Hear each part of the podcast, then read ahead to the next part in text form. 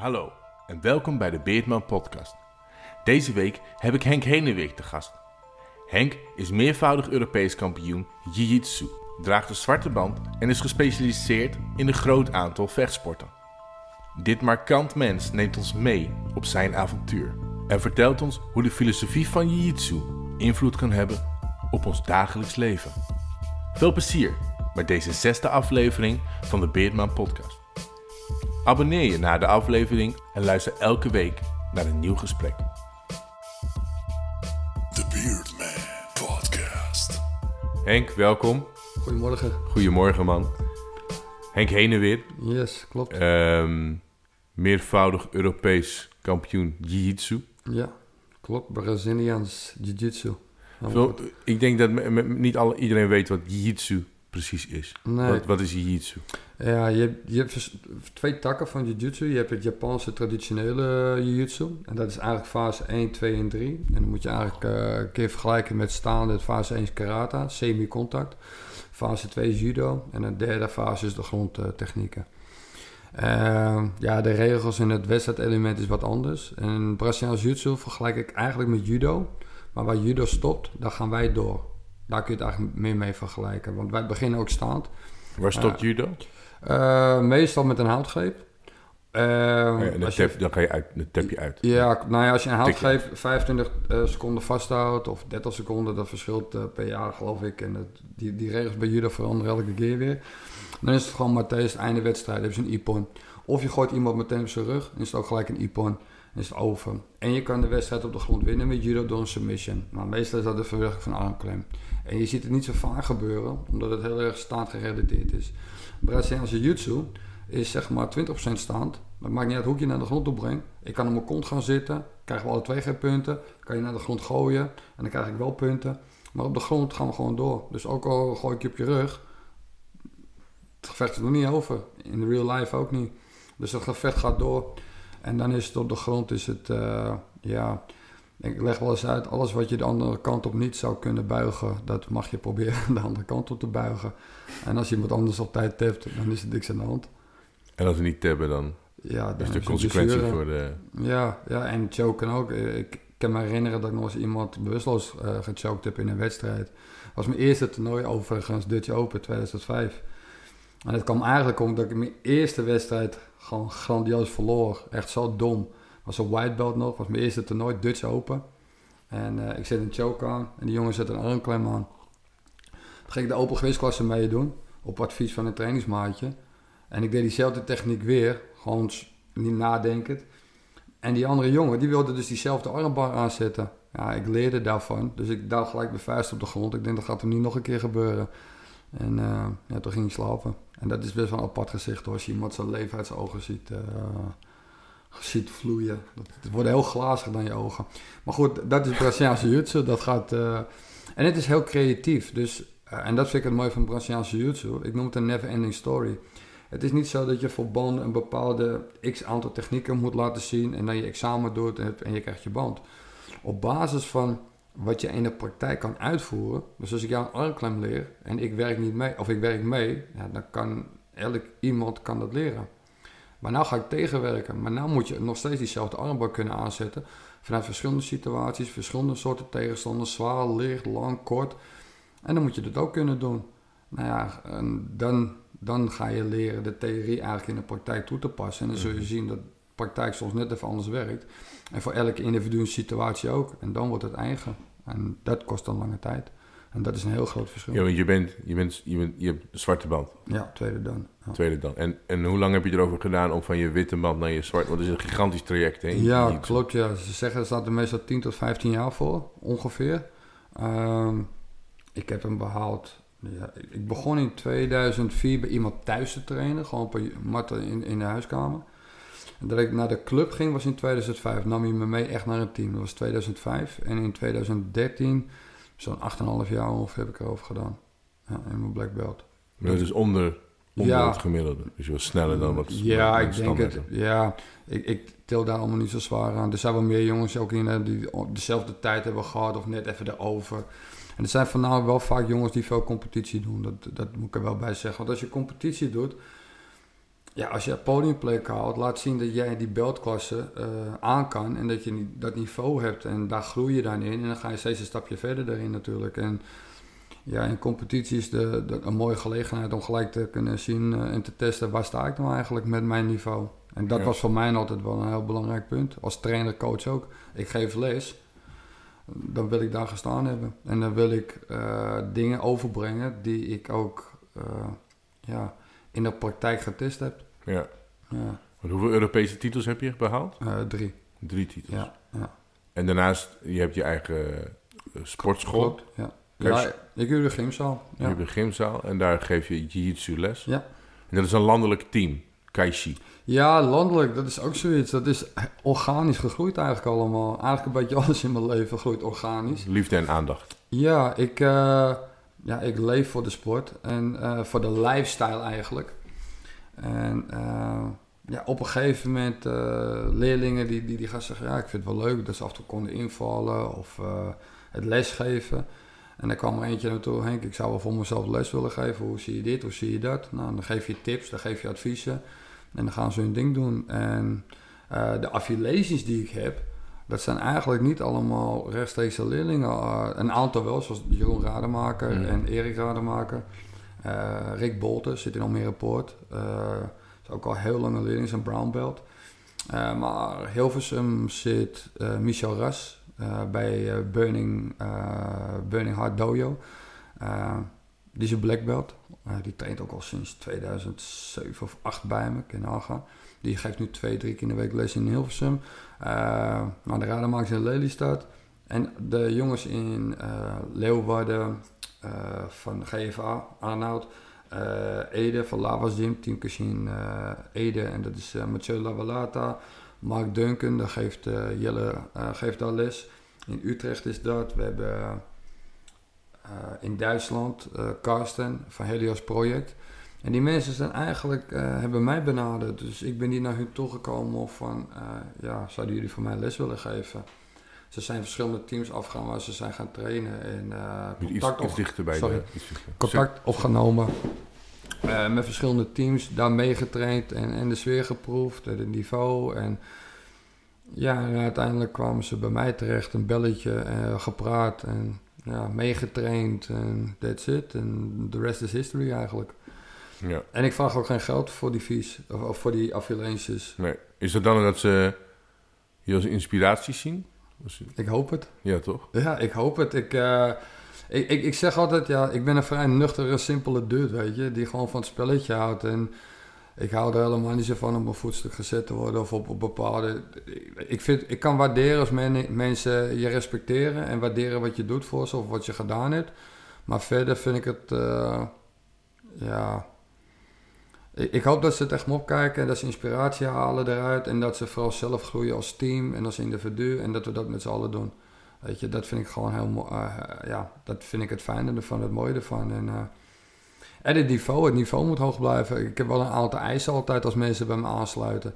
Ik wil... Kwaliteit staat bij, kwaliteit staat bij, mij uh, boven kwantiteit.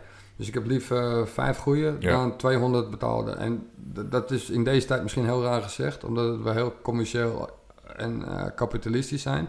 En ik ben niet vies van geld, ik ben ook niet vies van commercieel. Dat denken mensen vaak omdat ik zo praat.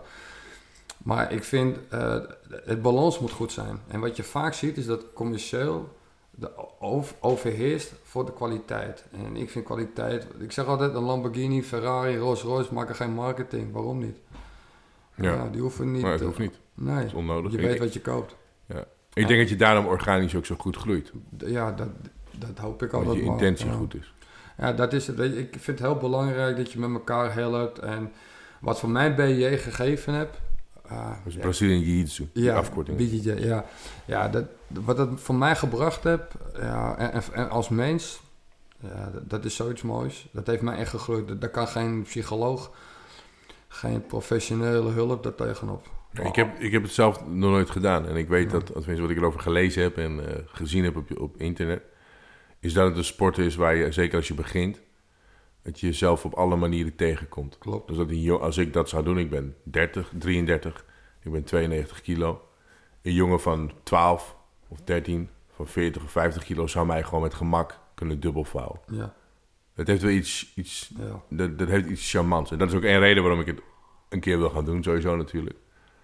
Maar dat, ik denk dat het, dat doet iets met je. ja. Weet je, Want je komt daar, dat, gebeurt dat, dat er dan grote mannen binnenkomen die denken, goh, ik ga iedereen eens even helemaal Ja. kapot rollen, want jullie noemen het rollen. ja. En die gaan dan huilend bijna de deur uit omdat ze... Nou, huilen er niet, want dat zal onze trots denk ik niet eh, toelaten. Maar wel, eh, we, we hebben inderdaad wel mensen die komen één keer, misschien twee keer en daarna niet meer terug. En die hebben dan een bepaalde achtergrond van een bepaalde martial arts. Eh, dat kan MMA zijn, dat kan judo zijn, dat kan aikido zijn, dat kan echt van, heel breed zijn. Krav Maga, noem het maar op. En dan komen ze rollen en dan rollen ze met white belts. En dan eh, is het iets anders dan ze verwacht hadden. Want wat is, nou, wat is nou het grootste verschil tussen jiu-jitsu en ehm, karate? Nou ja, karate, daar heb je ook nou heel veel verschillende eh, eh, eh, stromingen in. Want naast mijn black belt heb ik ook black belt karate. Heb ik ook les gegeven, drie jaar lang. Moet jou, jou moet je niet tegenkomen in een steegje. Oh nee, totaal niet. Dat maakt echt niet uit. Nee, ik, ik, ik loop liever weg dan dat ik... tegenwoordig weet je niet wat je mee- meekrijgt. Vroeger- ik heb schietpartijen vroeger meegemaakt. Eh, ik heb dingen gezien, eh barkrukken en glazen door de hele discotheek heen. Ik kom uit Noord-Holland, West-Friesland. Ik weet niet of je de documentaires kent van eh, de kermissen in Noord-Holland. Nee. Dan moet je maar eens kijken. Ja, dat, gaat, dat gaat om drie dingen. Dat gaat om, om drank, om seks en eh, om knokken. en, en, daarna is iedereen weer vrienden, zeg maar. Maar ja, dat, dat, die stonden wel bekend in de jaren 80, 90. En ik weet niet of dat nog zo is hoor. Maar nee, dus dat... eh, Daarom ben je al die sporten gaan doen. nou, om mijn zelfvertrouwen. Ik, ik was vroeger echt een... eh, ja, ik, ik had niet echt veel... Ik had een grote bek altijd. Maar als het erop aankomt, was ik niet altijd het mannetje dat ik dacht dat ik was. Ja. En mijn broertje was wel zo. Die maakte niet uit wie tegenover stond. Er stonden een honderd man tegenover hem. Ja. Hij zei, dan ga ik gewoon met ze mee, klaar. Ik neem in ieder geval twee met me mee, zei hij altijd. En die was echt, die maakte hem niet uit. En eh, uiteindelijk, ja, om wat meer zelfvertrouwen te krijgen en eh, wat meer voor mezelf op te leren komen, ging ik kickboksen. En dat was best laat, dat was om mijn zeventiende. En toen zag ik eigenlijk wat ik kon. En toen ben ik daar langzaam in gegroeid door de juiste trainer die ik had ook. Eh was bij Ben Ali in uh, Noord-Schouwoude. En ja, een geweldige trainer heb ik veel aan gehad. Ook mijn trainingspartners daar, Hassan Ait. Die is later ook uh, meervoudig Europees kampioen boksen geworden en dergelijke. Uh, Muay Thai kickboksen. Uh, Dat heb je ook gedaan, Muay Thai. Muay Thai ja. ik heb acht tot tien jaar dat getraind, ja. Eerst in Noord-Holland en later in Almere. Dat wat, is het, wat, is het, wat is het verschil tussen Muay Thai, kickboksen en gewoon Nou ja, ik, ik, denk dat echt Nederlands kickboksen niet zo ver afwijkt van het Muay Thai. Ja, vandaag de dag wel, maar de jaren 80, 90 niet. Dat leek best wel veel op elkaar.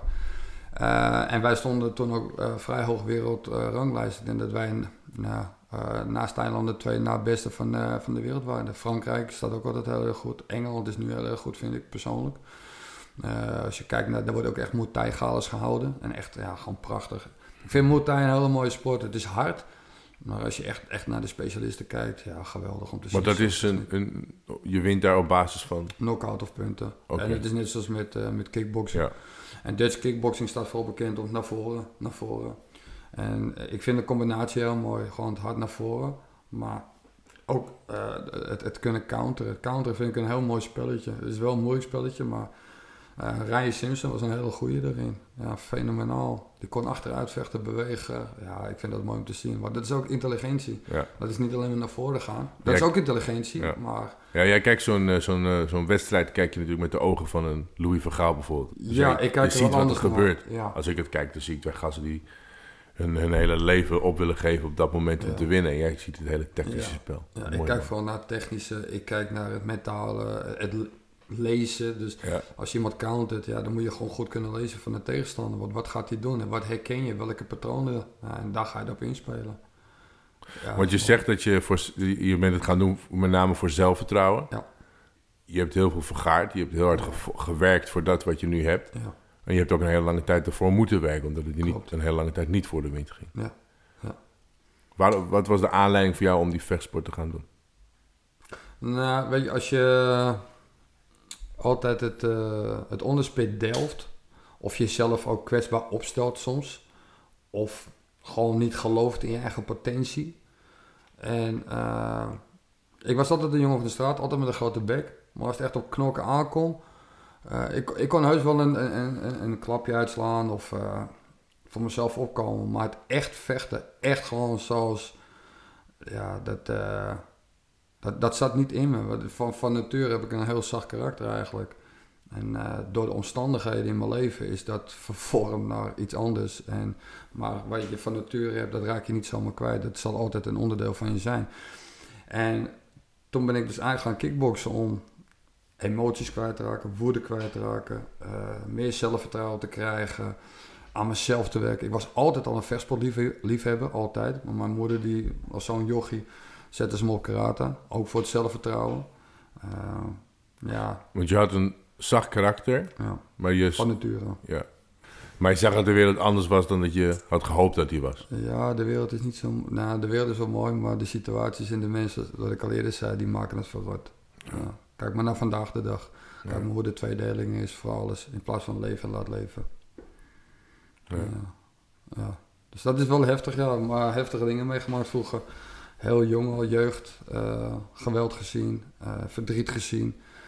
eh, van dichtbij. En dan heb ik het echt over heel jong. Tussen je vijf en tiende levensjaar. En nog een stukje in de puberteit.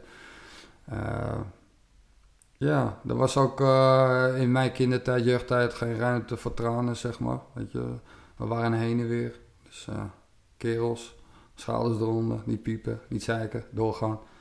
En eh, er, zit, er zitten twee kanten aan. Ik bedoel, de ene kant, mijn kinderen mogen altijd huilen, zo vaak als ze willen.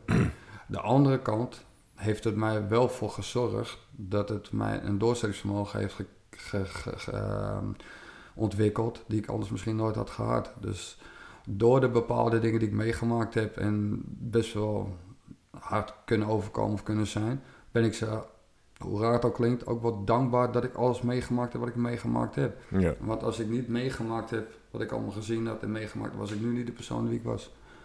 Ja. Dus ik heb een periode in mijn leven gehad dat ik echt boos was. Echt heel. eh het was mijn ex zwanger van, mijn, van onze eerste kind, mijn zoon. Op wie was je boos? Op alles. Ja. Alles en iedereen. Alles. Ik kon niet snappen dat de maatschappij dat accepteert. Ik kon niet snappen dat bepaalde mensen andere mensen dingen aandoen. Eh, waar je zoveel dingen die door mijn hoofd tegen, zoveel emoties. Dat ik dacht dat ik die niet had. En eh, alleen al door de zwangerschap. En er kwam steeds meer en steeds meer. En toen werd mijn zoon geboren. En die muur die normaal afbrokkel, die viel in één keer om. En nou, toen heb ik het echt heel zwaar gehad, mentaal.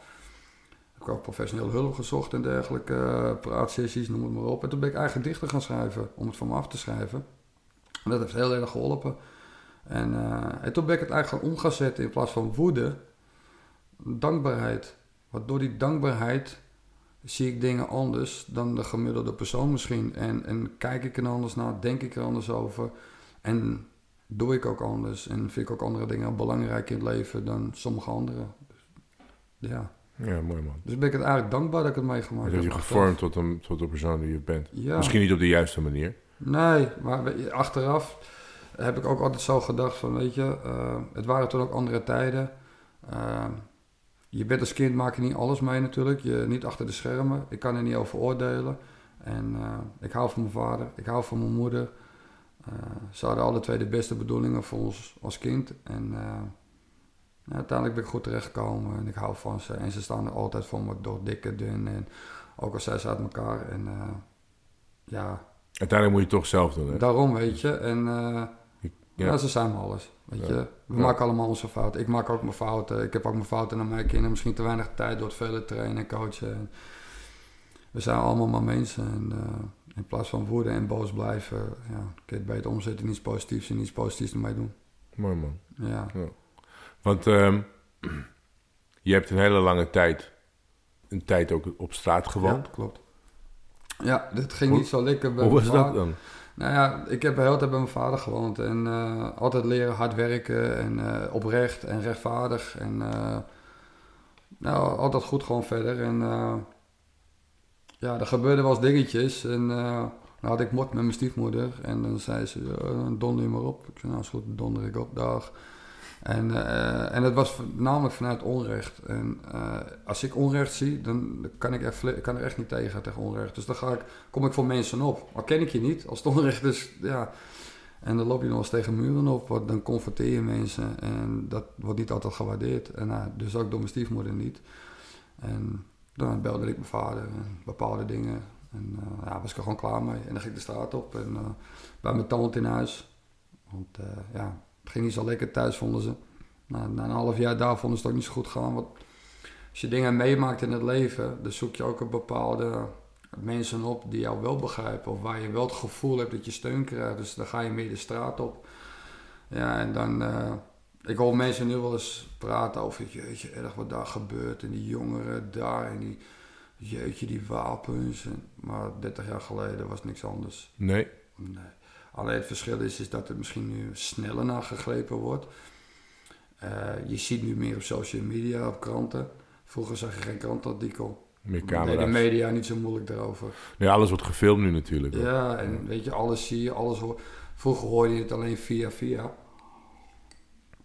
En nu hoor je het via via. Ik, ik kan je verhalen vertellen dat gewoon hele wijken tegen elkaar gingen kleinen. 50, 60 man tegelijkertijd tegenover elkaar. Hele treinen werden stopgezet. Hele steden gingen naar elkaar toe. Wow.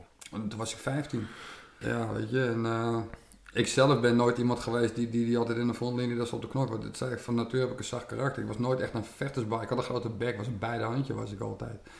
En uh, ja, dat... Uh, maar bij de jongens kon je? Ja, ik heb de jongens wel dingen meegemaakt. Wat, ja. ja dat, die kant wilde ik niet opgaan. Maar je kon bij de jongens wel vinden wat je toen ja, thuis niet kon vinden. Precies, weet je. Ze snapten je. Ze, ze hadden ook de boosheid tegen de maatschappij. Kwamen ze uit dezelfde ja. situaties vaak? Ja, weet je. Ook vanuit gezinnen die, die, die misschien niet lekker liepen. Of, of uh, waar ze niet begrepen werden. Of op scholen waar ze niet begrepen werden. En nog steeds heb ik dat met scholen. Ik, ik vind scholen nog steeds... Uh, scholen maak je een goede werknemer. Maar ja. uh, niet en altijd een slim iemand. Iemand met een HBO of, een, een, master. Dat hoeft niet betekenen dat je slimmer bent dan iemand met een MBO of een VMBO. Uh, en de maatschappij is wel zo daarop ingericht, zeg maar. En er wordt totaal niet gekeken als jij zelf studeert, door die boeken kun je ook in de bibliotheek leren. Maar als jij niet de financiële middelen hebt, omdat je vanuit een bepaalde achtergrond komt, zou je dat nooit halen. Wat mensen ook zeggen, het zijn maar uitzonderlijke mensen die de kans krijgen, de deur open, het moet je gegund worden. Het, het, het gaat veel breder dan mensen doen geloven dat het is om daar te kunnen komen. En hoe je, ouder je wordt, wordt het steeds moeilijker om het te kunnen doen financieel. Ja. ja dus, uh, nee. Want je hebt gewoon een, een, goede thuisbasis nodig om... om nou, om, om, het wordt wel makkelijker, ja. ja. En ik heb ooit een keer, een, het was een hele korte clip, een Amerikaans clipje van een, uh, een, uh, een gymleraar. En die vond ik heel mooi. Die legde het zo uit. Al die leerlingen gingen zo op een rijtje staan. En misschien ken je het filmpje. En toen zei hij tegen al die jongeren... Oké, wie van jullie ouders zijn gescheiden? Die niet gescheiden zijn, zet een stap naar voren. Wie van jullie ouders hebben alle twee een fulltime baan? Zet een stap naar voren.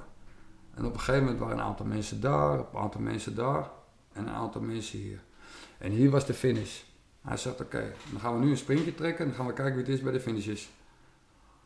Hij zegt, en als jullie nu nog steeds geloven dat de, dat, de, dat de maatschappij eerlijk is, dat we allemaal de gelijke kans hebben, dan hebben jullie deze boodschap niet begrepen. Mm. En dat vond ik heel goed, want deze mooi. jongens beginnen wel met een achterstand en die moeten dit allemaal inhalen. En die jongens die allemaal uh, opgroeien in een verspreid bedje, wat iedereen geeft, wat, wat niks mis mee is natuurlijk uiteraard, maar die hebben het wel makkelijker dan al die, maar die hebben die mentale issues niet, die hebben misschien niet die, dus heb ik vanavond wel een dak boven mijn hoofd of heb ik wel brood of kan ik mijn studiegeld betalen? Of word ik niet door mijn mede-klasgenoten voor gek verklaard of gepest of omdat ik geen Nikes heb, maar weet ik van wat. Want zo is wel de maatschappij zit in elkaar. Ja. En, en dat vond ik wel een hele mooie iets. En, uh, hoe denk je dat je dat zou... Uh, hoe denk je dat jij dat kunt oplossen met jouw sport? Want ik denk dat je daar een rol in wil spelen. Je hebt het gevoeld, je hebt gezien hoe dat kan gaan. Ja, ik uh, vanuit mijn sport ja, hoe kan ik dat het best uitleggen? Het is een gevoel. En wat ik vanuit jeugd al leer, maar ook bij de volwassenen, dan zeg ik het ook continu. Uh, Niet iets meer bij de. Bij je bent. Uh, je, het is een individuele sport. Maar zonder teamgenoten heb je niks, kun je niks. Dus je hebt elkaar nodig. Of jij nou tienvoudig wereldkampioen bent, dat zeg ik ook tegen iedereen, het interesseert me helemaal niks.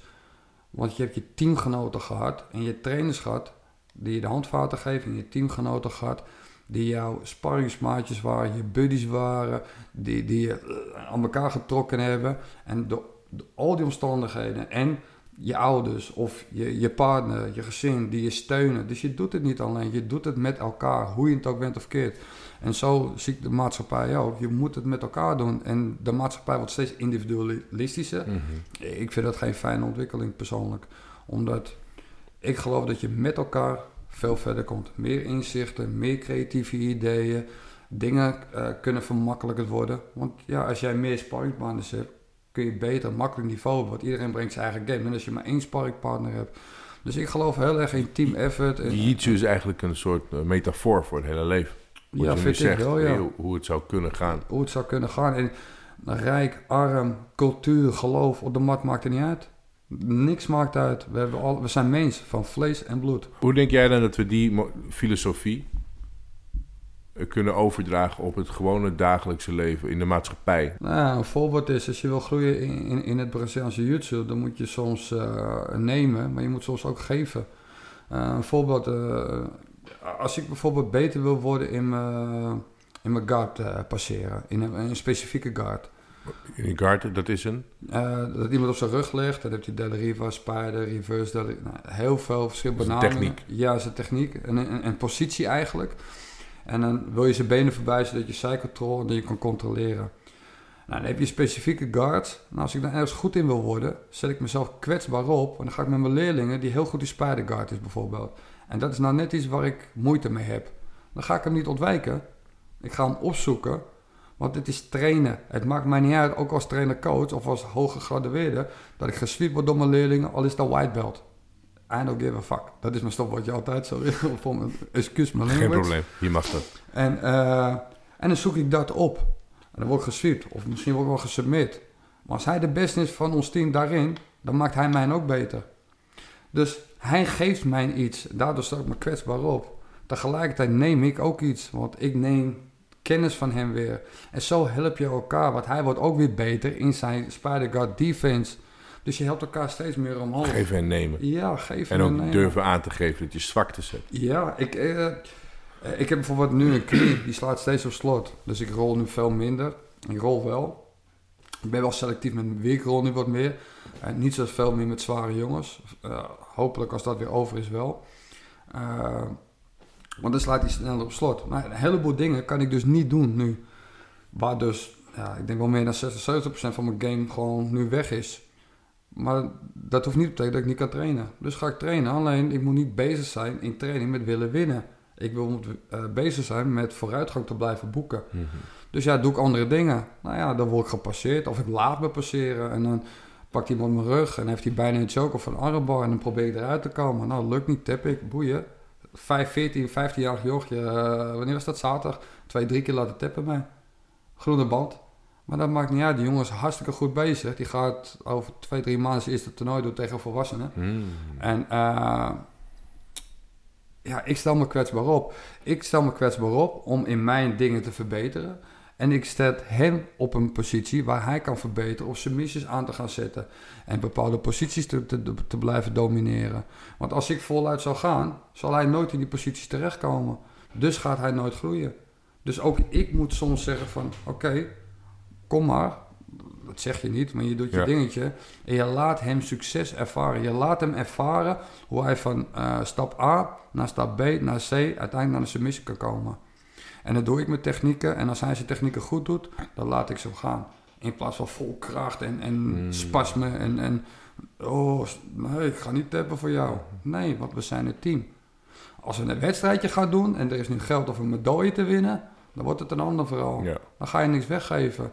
Ja. Ja, dat was eerder tegen mensen ook. dat ik Vroeger in, in het team maakte ik dat was duidelijk op dat, op, op, die, eh, op dat punt. Dan zei ik tegen mensen. Dan gingen mensen naar huis. Ja, ik heb hem twee keer gesweept en haar dit en zus zo. Ik zeg. Dan gingen ze dan zeggen over mensen die ze zagen. Ja, dan een keer mee waar hadden ze van gewonnen hadden. Ja. Ik zeg maar, waar zijn jullie mee bezig? Het is trainen. Wedstrijden. Daar win je of verlies je. In trainen, je wint niet, je verliest niet. Je wordt beter en je maakt je partner beter. Maar merk je wel dat, Dat in, dat, in, dat wat je zegt, dus sommigen die kijken naar anderen van ik heb van jou gewonnen verloren. Gebeurt dat vaak? Nee, nee, Dat nee. nee. nee, nee. Maar is dat wel in, in, in het begin, hè? Dan is Ja. dat, ja. Maar op een gegeven moment niet meer. En wat je nu merkt, en vooral in het begin bij je merkte ik dat het veel meer was. En naarmate het steeds meer groeit en Ja, mensen trainen bij mij al 12 jaar, 10 jaar. En als dan nieuwe mensen nu komen, ja, die gaan dan meteen mee in die cultuur. Dus je, je merkt het vandaag nog veel minder. Maar er zijn in het verleden wel vaak geweest, of regelmatig, dat mensen dat echt... Oh, zag je in het judo ook, ja, ik heb die gegooid en die. Ja, vind ik ook niet belangrijk. Het interesseert me echt helemaal niks. Nee. En toen zei ik tegen mensen, oké, dus jij, eh, jij nu naar voren, jij nu naar voren, gaan we nu sparren. Aan het einde van de wedstrijd heb je gewonnen of verloren. En toen zag je in één keer dat die jongen, die altijd eh, verloor, nu even losging en niks meer weggaf. Ik zeg, ik hoop dat het nu duidelijk is. Want ik laat het gewoon zien, letterlijk. Dus niet op mijn woorden, hoef je me niet te geloven. Ik laat het zien dat het anders is. Als je wedstrijd gaat vechten op het toernooi ook, dan ga je niet altijd 100% zoals je op training doet. Als ik nog 30 seconden over heb en ik sta twee punten voor, hou ik je vast. En dan neem ik desnoods die strafpunt, want ik wil die ronde verder. In de training zou ik loslaten, zou ik gewoon blijven bewegen. Met het risico dat ik gepasseerd word of dingen niet gaan, omdat ik wil verbeteren. Mhm. Dat is een heel andere mindset. Ja, sterk. Ja. Want hoe eh, merk je dat mensen ook veranderen? Dus je, je, Ja. je begeleidt die jongens, Ja. je begeleidt ze persoonlijk, je bent ook bondscoach Geweest. Geweest. Dus dan ben je heel, je, maakt, je hebt heel veel quality tijd met die jongens. Zie je dan ook jongens die dan in, uit hetzelfde scheidje komen als wat jij kwam? Nou, sommigen wel, maar sommigen ook totaal niet. Sommigen komen gewoon even een hele mooie leven achter de rug en, eh, en gelukkig. Eh, sommigen komen inderdaad met, eh, met een bagage. Uiteindelijk hebben we allemaal bagage natuurlijk, alleen hoe zwaar is die bagage? En hoe zwaar til je aan die bagage? Eh, ik heb mensen die, die depressief zijn, die komen bij me trainen. Eh, mensen met overgewicht. Het, is zo breed. Nou merk je dan dat mensen veranderen? Ja, 100%. Ja. Ja. Of ze gaan ervan houden en het wordt lui staan en ze komen er nooit meer vanaf. Of eh, ze vinden het totaal niks en dat blijft dan vaak zo. En eh, wat ik vaak eh, merk is mensen die een bepaalde ego niet aan de kant kunnen zetten om te kunnen groeien. Dus niet in staat te zijn om student te zijn. Eh, maar vooral, ja, willen doen wat ze zelf zin in hebben en, en, en denken dat, dat dat er wel is allemaal. Die houden er niet lang vol. Want je, je, je groeit dan niet meer. Nee. Je groeit alleen als je je kwetsbaar opstelt en open opstelt. En, en bereid bent om gewoon student te zijn. En, en dan leer je. Ik bedoel, ik sta voor die klas als leraar. Maar ik ben ook student naar mijn studenten. Want soms komt er wel eens een student naar me toe. Eh, ik noem een paar namen. Max Corsi, Bas Verduin, eh, Alex Smeets, eh, Sven Willigenburg. Om er maar even een paar te noemen. Eh, dat zijn jongens die, eh, die, komen dan met eh, bepaalde technieken. Ze zeggen, hey Henk, hoe vind je dit? Cool. Ja, gaaf man. Laat eens zien hoe je dat doet. En dan laten ze mij zien hoe ze dat doen. En ik zie ze in ook toepassen. Dus het werkt. Je, als je naar mij toe komt, hoe vind je dit? Ja, leuk, maar ik wil zien dat het werkt in de praktijk. En dat laten ze zien. Nou, hoe, hoe arrogant ben ik als ik zou zeggen... Ja, leuk, maar ik ben niet de black belt. What the fuck, man. Ik denk, dat me gereid. Maar Laat gebeur- mij niet ge- zien. gebeurt dat wel? Heb je ook jongens die die zwarte band hebben en die wel op zo'n statue staan? Die zullen er gerust Ja. zijn, ja. Ja wie maar ken jij elke traditionele sporter. Ja, ik ga geen namen Nee, noemen. Ik ken wel mensen die... eh, waarvan ik vind dat ze... eh, ja, Want er is een, dus die filosofie die je net zegt, is dat een algemene jiu-jitsu filosofie? Eh, Dat denk ik wel, ja. Ik je- denk wel dat, dat, dat jiu-jitsu voor staat is algemeenheid. Ik, eh, jiu-jitsu staat voor me- meer dan het vechten. Het, het is zoveel dieper. Eh, het, het vormt je als mens, letterlijk. Ja, en ik denk als je bepaalde shit hebt meegemaakt, doordat je die sport dan meemaakt en ook de mensen waar je, eh, waar je mee omringt, die zetten je ook op het goede spoor. Dus het is het hele plaatje dat, dat ja, ja. En ze zeggen wel eens, als je er helemaal mee begint, dan kom je er inderdaad niet meer vanaf. Nee, het is zo Het verslavend. is een gevoel. Het is. eh, ja, ik wou dat ik het 20 jaar of, of ja, 20 jaar eerder had ontdekt. Ja, 100%. Dat was mijn leven anders geweest. Denk je dat het een... eh, dat, is het een, eh, een, een idee bijvoorbeeld dat... Als, jiu-jitsu wordt natuurlijk niet, nu niet gegeven op middelbare scholen of op basisscholen. Nee, klopt. Zou het iets goed zijn als, Ja. als de Nederlandse leerinstelling zou beginnen met het geven van jiu-jitsu lessen en met elkaar sparren? 100%. 100%. Eh, ze doen wel judo. En daar ben ik ook heel blij mee. Want het is natuurlijk ook heel gaaf. Weet je, Ja, want contact met elkaar. Ja. En, en dat contact hebben met elkaar, dat vind ik ook heel belangrijk. en eh, voor mij is bijvoorbeeld het Muay Thai, MMA, eh BJ, kickboksen, dat zijn voor mij de hoofdsporten. Maar eh, het BJ, en dat heb het judo vind ik weer niet, is de creativiteit. Bij judo zit je vast aan vormen en kata's en, en net zoals normaal karate, noem maar op. En dat heb je bijvoorbeeld met Braziliaans jiu-jitsu niet. Met Braziliaans jiu-jitsu, geen kata. Ja, het is gewoon lekker stoeien. Zoals je vroeger met je broertje deed. Geen regeltjes, geen dingetjes, geen moeilijk gedoe. Creatief en als het werkt, dan werkt het. Door de competitie komen de regels natuurlijk Ja, voor precies. verschillende levels en eh, eh, leeftijden. Maar ja, voor de jeugd het is geweldig. Je leert samenwerken, je leert je creativiteit, je leert geduld, je leert eh, ja en nee zeggen. Dat leer je ook met andere buddensporten. Maar dan is het, ja, dit mag niet, dat mag niet, nee, dat mag niet. En wij Dat- zeggen gewoon, ja, dat mag. Ja. En als je pijn hebt, altijd tappen. Dus je leert ook je grenzen aangeven. En je leert die andere kant ook zeggen, oké, ik moet rekening houden met die andere persoon. Heb je er wel eens over nagedacht? Om, eh, Ja. Ben je wel eens in contact gegaan? Ja, ja. nou, er is contact met mij opgenomen toen die tijd. En, eh, maar dat was toen heel moeilijk reali- realiseerbaar. Omdat ik het in een jaar moest doen en bepaalde tijdstippen. En ik heb al vier, vijf banen. En Nee, Dus het ging niet samen. En ik weet niet of ze anderen benaderd hebben. Ik heb het nog niet ergens anders gedaan. Ik heb het wel gedaan vroeger in, in de Bijlmer trouwens. Heb ik het twee jaar gedaan denk ik zo. Dan deed ik het op, tijdens de gymles in Zuidoost. Eh vlakbij de Ajax Arena, die wijk daarop. Ik weet even niet zo snel hoe die wijk heet. Eh, hele leuke tijd gehad. En er lopen echt talentjes rond daar ook. Het is zo zonde. De, de, de overheid zou veel meer daar moeten doen. Ja, dat- ik ja, echt Want het is niet 100%. alleen eh, de fysieke sport, maar het is ook ethiek. Een stukje Ethiek, ethiek. die, en dat missen we op de scholen, denk ja. ik. En wat je op scholen steeds meer ziet, eh, je mag niet meer voor jezelf opkomen op een bepaalde manier, zeg maar. Ik, ik ben geen voorstander van geweld, absoluut niet. Maar als iemand je slaat, mag je van mij terugslaan. Ik bedoel, en dan hoor je die onzin over, ja, maar je mag versport niet gebruiken. Nou, denk je dat die hooligan bij Ajax, die geen versport doet, niet een goede stoot kan uitdelen of een goede tik? Of die iemand die in de kroeg loopt en een biertje op hebt en een beetje op zijn plaat gaat, dat, en die geen versport doet en dat als die je goed raakt, dat je daar niet, ook niet wat kan overhouden. Dus ik vind het onzin. Ik heb altijd gezegd, als iemand slaat en slaat niet terug, moet je stoppen. Maar niemand heeft het recht om jou te slaan. Dus eh, ik vind, als je leert op scholen, door niet het te slaan, maar door het te stoeien en door elkaar te controleren op die manier, breng je elkaar het minste schade toe aan elkaar. En toch leer je voor jezelf op te komen. En ik denk dat dat een hele goede combinatie is. Los daarvan is het vaak niet eens nodig. Als jij een, een, een x aantal jaren een bepaalde versport doet. En elke training stel jij je kwetsbaar op en ben je live aan het sparren. Full contact. Want als je full contact sparren is totaal wat anders dan semi-contact. Dan leer je echt jezelf kennen. Waar sta ik nou echt?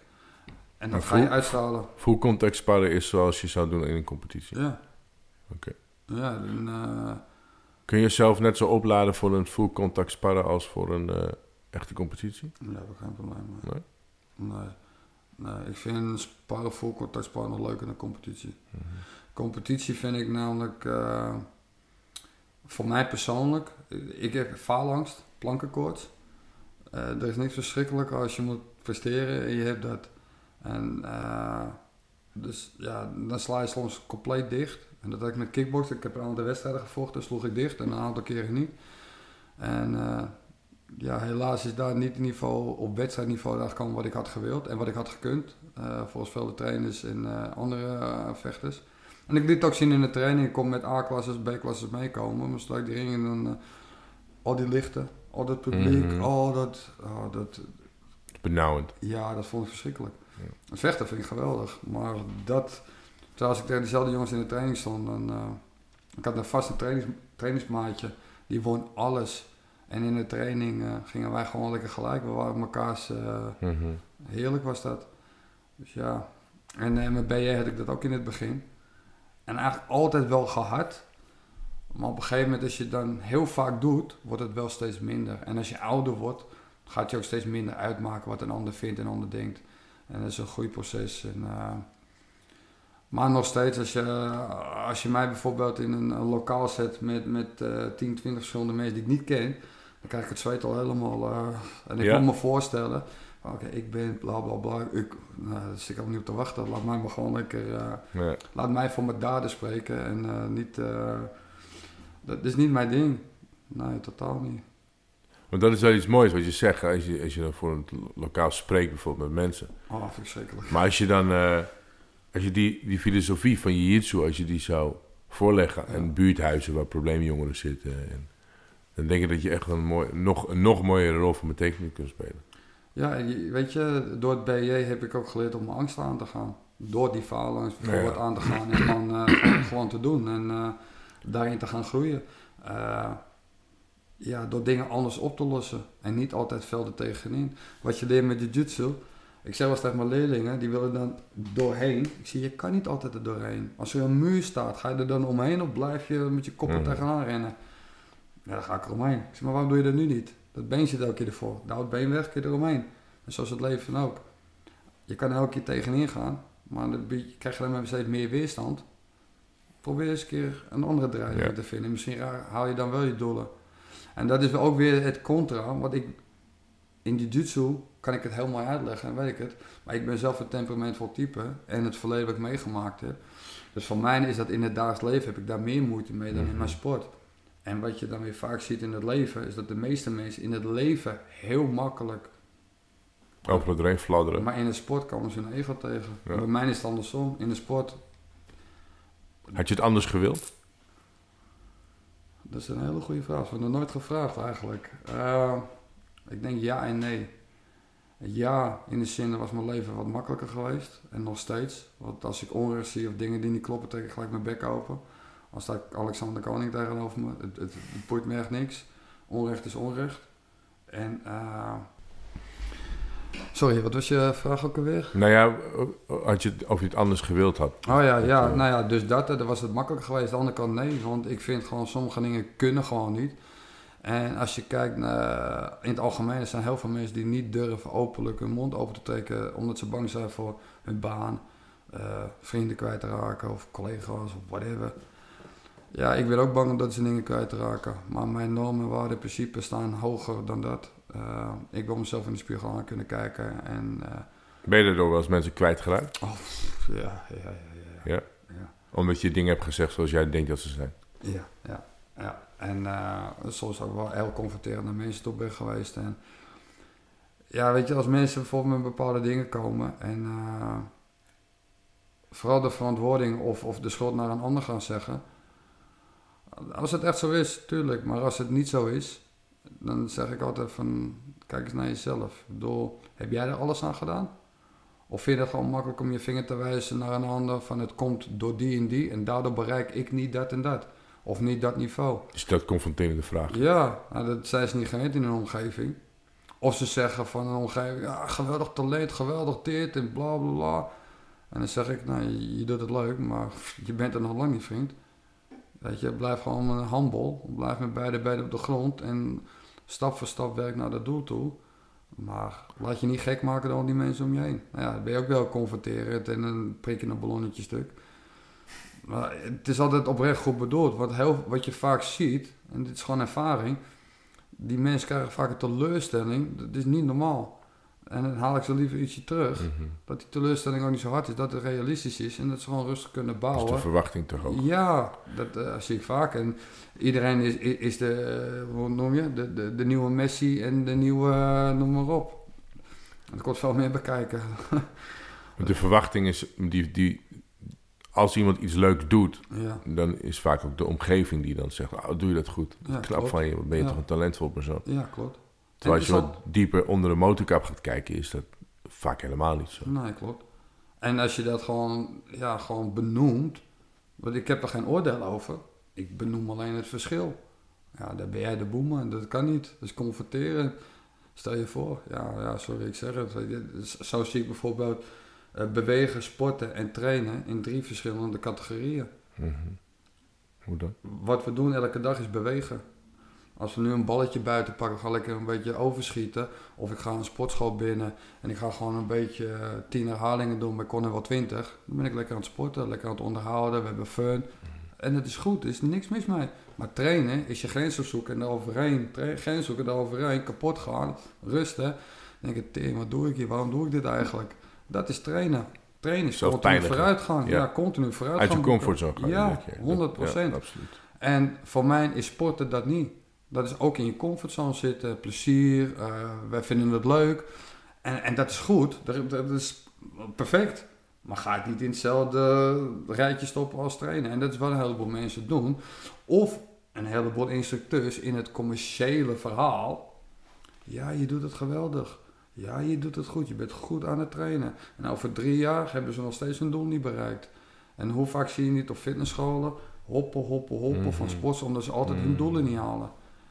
Omdat Maar- ze ja, niet, ja, Dat is die intrinsieke motivatie. Weer. Nou, ja. Diep, je moet van iets van binnenuit willen veranderen. Je Ja. moet geen symptoombestrijding gaan doen. nee. En als je dan niemand om je heen hebt die jou vertelt dat het anders moet. Merk je dan dat er, dat er ehm, in de maatschappij eh, meer mensen zijn die elkaar niet eerlijk durven te vertellen hoe, hoe, Ja. hoe de vork in de steel steekt? Ja, dat denk ik wel, ja.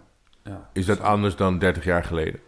Nou moet ik wel zeggen dat die jongens waar jij toen mee omging, dat zijn Ja. dezelfde jongens als jij nu, als jij. Ja, dus jullie zullen elkaar echt wel vertellen hoe jullie daadwerkelijk denken. Ja, daar daar krijg ik de wind van voor. Maar ja, Nou, precies. Degene die ik nog ken van toen, of heel eh sporadisch contact was mee via social media, die zeggen vandaag de dag nog steeds zoals het is en praten nergens omheen. En, en dat waardeer ik ook.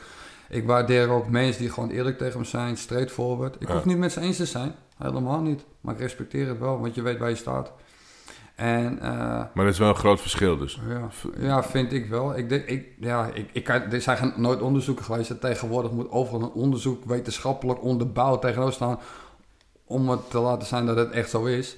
Maar voor mijn gevoel was het 30 jaar geleden het leven simpeler. Rechtstreekser, directer. Simpeler, terwijl je het toch moeilijker had. Ja, ja, maar toch was ik wel gelukkig, heel raar. Hm. Terwijl ik vandaag de dag de maatschappij eh, ingewikkelder wordt. Maar vooral de mens vind ik steeds ingewikkelder. Dus, eh, alles wordt tien keer over nagedacht. En eh, Hoe bedoel je dat? Ingewikkelder? ik zal het weer terugvertalen naar jiu-jitsu. Als ik, eh jiu-jitsu technieken zijn best gecompliceerd. Kunnen heel ingewikkeld eruit zien. Maar het principe is heel simpel. En dan klink, klink, eh, klinkt het misschien een beetje Johan Cruijff, maar als, je, als we een guard moeten passeren, dan denken mensen aan allerlei technieken en handelingen. Ik zeg gewoon, wat zit er in de weg tussen zijn romp en jou? En dan hoor ik zijn benen. Nou, haal die benen weg. Klaar. That's it. En daar heb je wel allerlei technieken voor, maar denk veel simpeler. Die technieken zijn drillen. Dat is net zoals je naar de universiteit of HBO gaat. Gewoon stampen. Je moet het in je kopje krijgen en, en, dan weet je hoe het werkt. Als jij, eh, en je moet het toepassen en dan ga je leren hoe het werkt. Die handelingen moet je gewoon drillen. Boom, boom, boom, boom, drillen. Tot je in je ogen dicht kan doen. En dan sta je er en dan denk je, oh ja, die benen moeten weg. Ja, het klinkt even heel simpel. Maar zo simpel denk ik eigenlijk best wel. Mhm. Eh, hele simpele dingen in het leven. Eh, als bijvoorbeeld iets verplaatst wordt van A naar B, dan lijkt het tegenwoordig wel, dan gaan we eerst een hele computermodel en on- wetenschappelijk onderzoeken hoe dat veilig kan. Ik zeg, zet hem in je kofferbak en rijd er gewoon naartoe. Ja, het klinkt even heel simpel ik nu zeg. Maar dit zijn de extreme natuurlijk. Maar ja, ik heb echt situaties meegemaakt. Nou ben ik ook wel het andere uiterste misschien. Ik werkte vroeger in het transport. Mijn vader had een eigen internationaal transportbedrijf. Dus ja, ik moest altijd hard werken. En eh, ja, dan word je ook heel creatief. Hoe krijg je die lading mee? Ja, die moet mee. Ja, hoe? Nou, dan deed ik mijn achterklep open van de vrachtwagentje en dan zet ik die kisten zo bovenop. Nou, dat kan toch niet, Henk? Zeg, heb je het al een keer geprobeerd dan? Nee, nou, zeg dan niet dat dat niet kan. Dus ik, ik, Ja. altijd krijg ik altijd alles mee. En altijd, ja, Gewoon een doener. gewoon het doen. Gewoon Ja. doen. Weet je, vallen en opstaan. Eh, als je valt, pleister erop en weer doorgaan. Klaar. That's life. Ja. En we willen te veel misschien dingen sturen en beschermen. Ja, ja, 100%. En wat ik ook heel veel zie, is dat heel veel mensen geen verantwoordelijkheden willen nemen. Want, eh, ja, nee, die zei dat het zo moet. Ja, en die zei dat het het regeltje is. En die zei, en je kan ook zelf nadenken, als daar een, re- een regel staat, nooduitgang, en dan mag ik er niet uit. En dat is de uitgang. Maar daar staat, eh, eh, eh, daar staat een, een, een fikkie bijvoorbeeld. Of, nou, nou zeg ik het eigenlijk verkeerd, want dat is dan een nooduitgang. Maar stel nou dat die geblokkeerd is, weet ik veel wat, en die mag je gewoon niet gebruiken. Er zijn er echt mensen die die gewoon niet gebruiken. Dat mag niet. Mhm. Ja, en kan mij het schelen als het mij daarin leven brengt of beter is, dan neem ik die. En of het nou wel of niet mag, dat interesseert me dan echt even helemaal geen flap. En, en dat zie ik vandaag de dag wel anders dan vroeger. Vroeger waren mensen eh, het gezonde verstand, het, het, het, het Het rationele nadenken, Mhm. gewoon niet zo overgecompliceerd alles. En vandaag de dag, kijk maar hoeveel regeltjes en wetten we vandaag. Er worden er steeds meer voor alles. Er wordt bij- bijna niks meer op jou neergelegd van oké, wat is onze verantwoordelijkheid als mens? Wat kunnen we, nee, dit mag niet, want Mhm. oh, en dat komt niet. Eh, Zoveel wetjes eh, die ik niet begrijp als mens gewoon. Dat had je vroeger niet. Dat je fietsen met een helm op bijvoorbeeld. Ja. Ja, ik kom in de tijd op dat het. eh, En vandaag de dag is dat niet. Weet je wel, we, we, we beschermen ons overal tegen. En met jiu-jitsu leer je vallen en opstaan. Dan heb je een blessure, dan gaat het een keer fout. En eh, nou, jammer dan. Dan gaan we niet zeggen, we gaan die techniek weghalen, want die is gevaarlijk. ja. Nee, leer omgaan met die techniek. Ja. En dat gebeurt nu wel, dat de dingen worden weggehaald om er Ja. niet meer erover te spreken. Precies. Ja. En groei je daarvan als mens? Ik denk het niet. Nee. Nee. Nee, want je gaat Ja, alles... het is wat je zegt, hoe meer weerstand, hoe beter je groeit. Ja, En zo ben jij ook de man geworden die je vandaag bent. ja. Het geldt voor heel veel mensen. Ja, klopt. Zelfvertrouwen, discipline, doorzetten. Iets...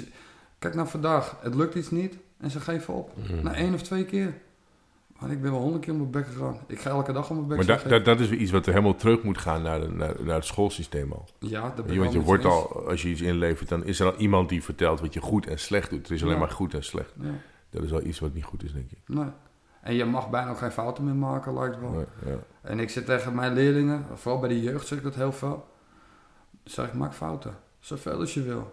Leer ervan. Dat is wel het doel, maar leer ervan. Want als je ze niet doet, had je nooit geweten dat je dat wel of niet kon. De verwachting is te hoog. Ja. En door de verwachtingen durf je En door meer, fouten eh, maken kom je in een situatie terecht dat je, hé, hey, nou wat, dit kan wel.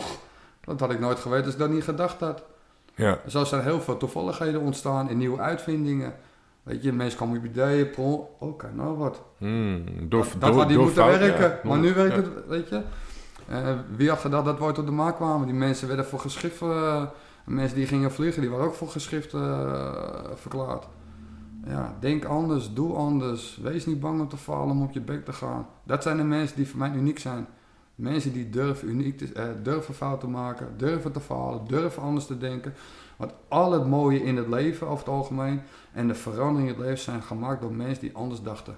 En durfden te denken. En niet die mensen die vanuit het schoolsysteem dachten A, B, C, D. Je hoort het ook allemaal praten, want ik ga echt van hak op tak, links, rechts, is mijn ADHD en weet ik het allemaal. er is niks mis mee. Soms is er geen probleem. Maak het dynamisch. Maar dat, ja, dan, eh, weet je, in scholen leer je heel, ik leer dat al heel jong. Eh, wat, de ellende die ik meegemaakt heb, heb ik ook heel veel mooie dingen meegemaakt met, eh, in, in mijn kindertijd. Een, een mooi voorbeeld, mijn vader die had een, een auto gebouwd. Alles wat volgens de wet verboden wordt, had hij gedaan aan die auto. De achterkant die stond zo, de voorkant was verlaagd. Een luchtskoep op de motorkap. Dat is voor de, de lucht inkomt voor Mhm. de, de, de carburateurs, de. Zodat je meer vermogen kan krijgen uit je, uit je motorblok. Eh, eh, nou, van alles wat niet... En dat was in begin jaren 80. Dus de Fast and the Furious, mijn vader was daar al 20 jaar eerder mee bezig. Ik kan, ik kan je zelfs foto's laten zien als je daarin geïnteresseerd bent. En, eh, en dan werden we elke keer aangehouden door de politie. Ja, dit mag niet, dit mag niet. En toen is mijn vader, heeft hem speciaal moeten laten keuren. Daar werd in beslag genomen. RDW, hier in Lelystad. Vanuit Noord-Holland hier naartoe gereden. Hebben ze de hele dag lopen scheuren op, de, op die testbaan. Goedgekeurd. Een papier meegekregen, prototype. Er mocht geen tweede van gebouwd worden in Nederland. Dus mijn vader was een unicum erin. Dus we zitten in de klas en die leraar op de basisschool, ja, dit mag niet en dat mag niet. Ik zei, nou, dat is niet waar. Jawel, want volgens de wet en bla bla bla. Ik zei, nou, daar heeft u fout. En ik was echt een soort Siske de Ratje in die tijd. Ik kwam uit de stad. Ik woonde bij mijn moeder, ik ging bij mijn vader wonen. Die woonde toen die tijd in het dorp. Nou, dat was heel zwaar gelovig. En die kwam uit de stad. Een racistketje. dus eh, ik was al heel snel daar de, de, de dwarsligger en eh, de bedweter. En, maar ik had wel gelijk, want ik nam de brieven mee en ik nam de bewijzen mee. Dus zo'n leraar stond, ja, die vond het denk ik niet leuk dat hij eh, ja, voor lul werd gezet voor zijn leerlingen. En dat hij ze ongelijk moest toegeven. En dat heb ik heel vaak gehad op scholen. Ja. Dan zijn de leraren. En dan zeg ik, ja, sorry, maar dat kan wel anders. En dat kwam eigenlijk de schuld van mijn vader, sorry pa. Maar, eh, en daar ben ik hem eigenlijk heel dankbaar voor. Want hij heeft mij wel laten eh, geleerd om anders te durven te denken. Doen, gewoon doen. En als het niet lukt, Waarom lukt het niet? In plaats van, het lukt niet. Dus we gaan het niet doen. Nee, waarom? Oké, en dan kom je tegen een volgend probleem. Waarom lukt dat niet? En dan gaan we dat oplossen. En, en net zolang tot je de oplossing gevonden hebt. Al doe je een jaar erover, zegt hij, het interesseert me niet. Onderwijs je dat ook aan je kinderen? Ja, ja ik Op zeg altijd, er is altijd een oplossing. Altijd. Net zoals in jiu-jitsu. Er is altijd een oplossing. Misschien niet nu, misschien over een half jaar. Maar die situaties, uiteindelijk is een oplossing. Als je vaak genoeg in die situatie terechtkomt, ga je vanzelf de oplossing vinden hoe je eruit komt. Ja. En dat is ook in het leven. En dan moet je niet uit de situatie halen, maar juist er doorheen laten. Ja, als ik alles voorkou, dan gaan ze niet leren. Ik geef ze handvaten. Ik geef ze technieken. En tuurlijk coach ik als je aan het sparren bent, zeg ik van, hé, hey, plaats je hand daar. Maar je moet het ook zelf kunnen. Want er is ook een moment dat er geen coach is. En wat ga je dan? Ja, dan moet je het ook zelf Mhm. doen. En dat heet inzicht krijgen. En inzicht krijg je door dingen te ondervinden, te ondergaan. En als je niet ondergaat, krijg je ook geen inzicht. Zo zie ik het. Dan is het hetzelfde als ik een boekje uit mijn kop lees. Maar als ik het niet in de praktijk toepas, ja, dan kun je heel go- goed met dure woorden smijten. En dan klinkt het Mhm. heel erg intelligent. Maar als je het niet kan toepassen in de situatie, bij de juiste persoon of voor het juiste doeleind, dan slaat het op de plank. Of je Op nou universiteit hebt of VMBO dat maakt geen verschil voor mij. Nee. Dus ja, dat geef ik ook aan, aan, de jeugd bij mij mee, weet je. Eh, en ook aan mijn eigen kinderen. Maak maar fouten, dat is niet erg. Weet je, leer ervan. Als je er niet van leert, ja, dan, dan gaan we verder praten. En dan is er wat meer aan hand natuurlijk. Maar we zijn mensen, we maken allemaal fouten. Ik vind het zo hypocriet van mensen. Eh, ik maak nooit fouten of niet toegeven er wil. Ik zal eens een voorbeeld geven. Ik zeg wel eens tegen mensen met krachttraining bijvoorbeeld. En dan geef ik Mhm. allemaal groepen. Geef ik Want jullie doet ook eh, kracht, coachen ook, hè? Ja. Ja. En dan zeg ik tegen mensen van, oké, eh, we gaan dat en dat doen. eh, snapt iedereen het? Ja, niemand is- Ja. Oké, leg even uit. Eh, Maar waarom zeg ik niet... Maar mensen, weer in groepsverband... en ik neem het ook niet kwalijk... Maar ik wil daar altijd wel een punt mee duidelijk maken. Als je iets niet weet, zeg het gewoon. Mm, maar dat is een soort schaamte, denk ik. Om niet te zeggen dat je... Ja, En dan denken ze, ah, iedereen, we gaan het zo meteen doen, dan zien we wel hoe het gaat. maar Dus we kunnen niet groeien als we daar niet blijven Nee. hangen. Want de schaamte is ook weer een ego. Ja. En in jiu-jitsu is precies hetzelfde. Als ik wil groeien, moet ik vragen, waarom doe je dat? Waar is dat voor? Oh, cool, nou weet ik dat. Als ik dat niet weet, ga ik zelf lopen kloten. Weet je wel? Dus het is een balans daarin. Zelf ondervinden en vragen. En in de krachttraining ook. Ja, je ondergaat het. Maar wat ik graag wil, is dat mensen die bij mij trainen... niet dat ze mijn eh, blindelings volgen op mijn blauwe grijze ogen... of omdat ik het nou eenmaal zeg. Maar dat ze het en ervaren, maar dat ze de kennis meekrijgen. En dat, ze mogen voor mij allemaal wat ik zeg na-googelen of boeken erbij halen, zodat ze kunnen zien wat ik zeg, dat het ook onderbouwd is. En dus, oh wacht, het is Ze moeten het begrijpen, Ja, niet alleen horen. uiteindelijk, ook daarin, ik, ik ben ook als PT-trainer, zeg ik tegen mijn klant, uiteindelijk wil ik gewoon dat je mij niet nodig hebt.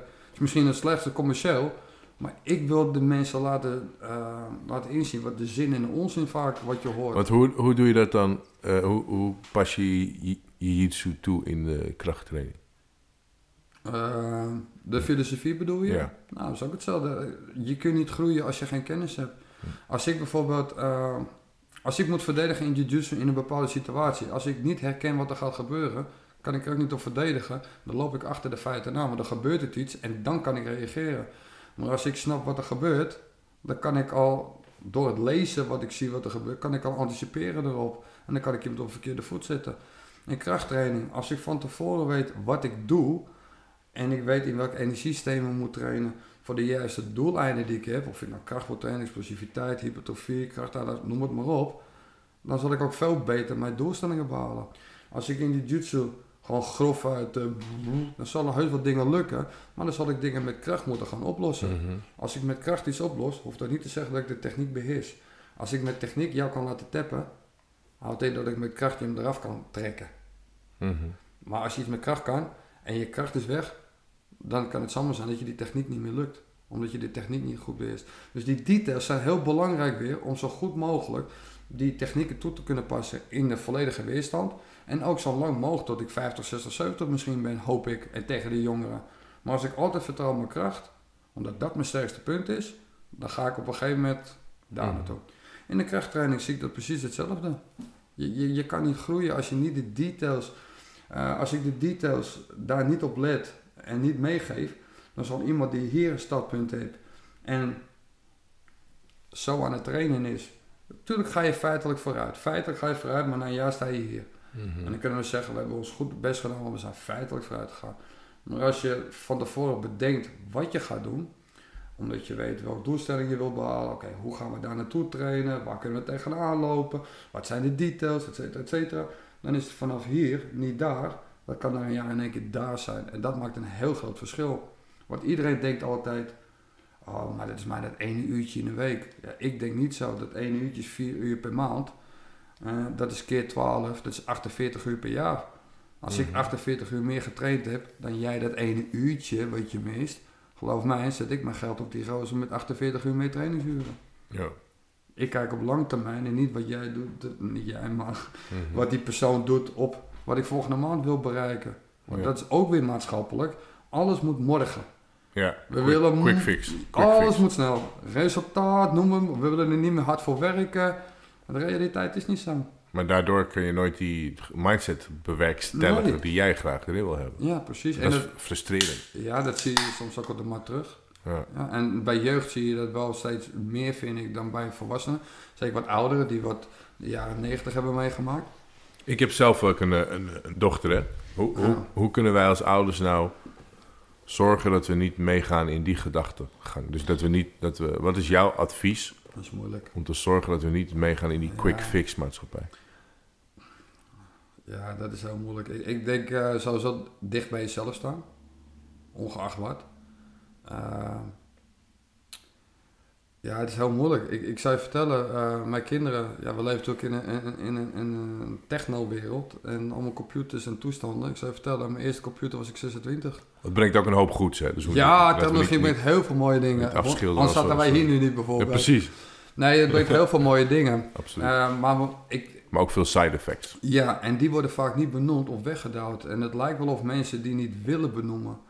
En, eh, en ik vind dat zorgelijk. Want waar gaat de wereld daar naartoe straks, weet je wel? En eh, eh, ja, mag je straks nog wel überhaupt het woord kerel zeggen, bijvoorbeeld, weet je wel? Eh, het, is, ja, het is een beetje een rare wereld waar we naartoe gaan, vind ik persoonlijk. Mhm. En ik probeer met jiu-jitsu dat een beetje terug te krijgen, bepaalde normen en waarden, principes. En dat ook naar mijn dochter en naar mijn, naar mijn zoon toe, naar mijn kinderen. Maar ik denk ook dat kinderen, ja, je krijgt geen handleiding erbij. Nee. Elk kind is ook anders. Als ik kijk naar mijn dochter en zoon, zijn twee verschillende karakters, totaal. En eh, soms kan het zelfs zo zijn dat je als ouder bij je dochter te dichtbij staat, waardoor ze juist niks willen aannemen en beter van buitenaf advies kan aannemen. Ja, wat ik wel eens zeg, eh, en wat ik mijn kinderen meegeef, behandel een ander zoals je je eigen moeder of je eigen kinderen zou behandelen.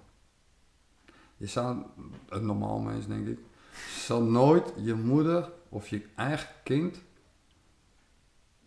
eh, een bepaald gevoel aandoen. Mhm.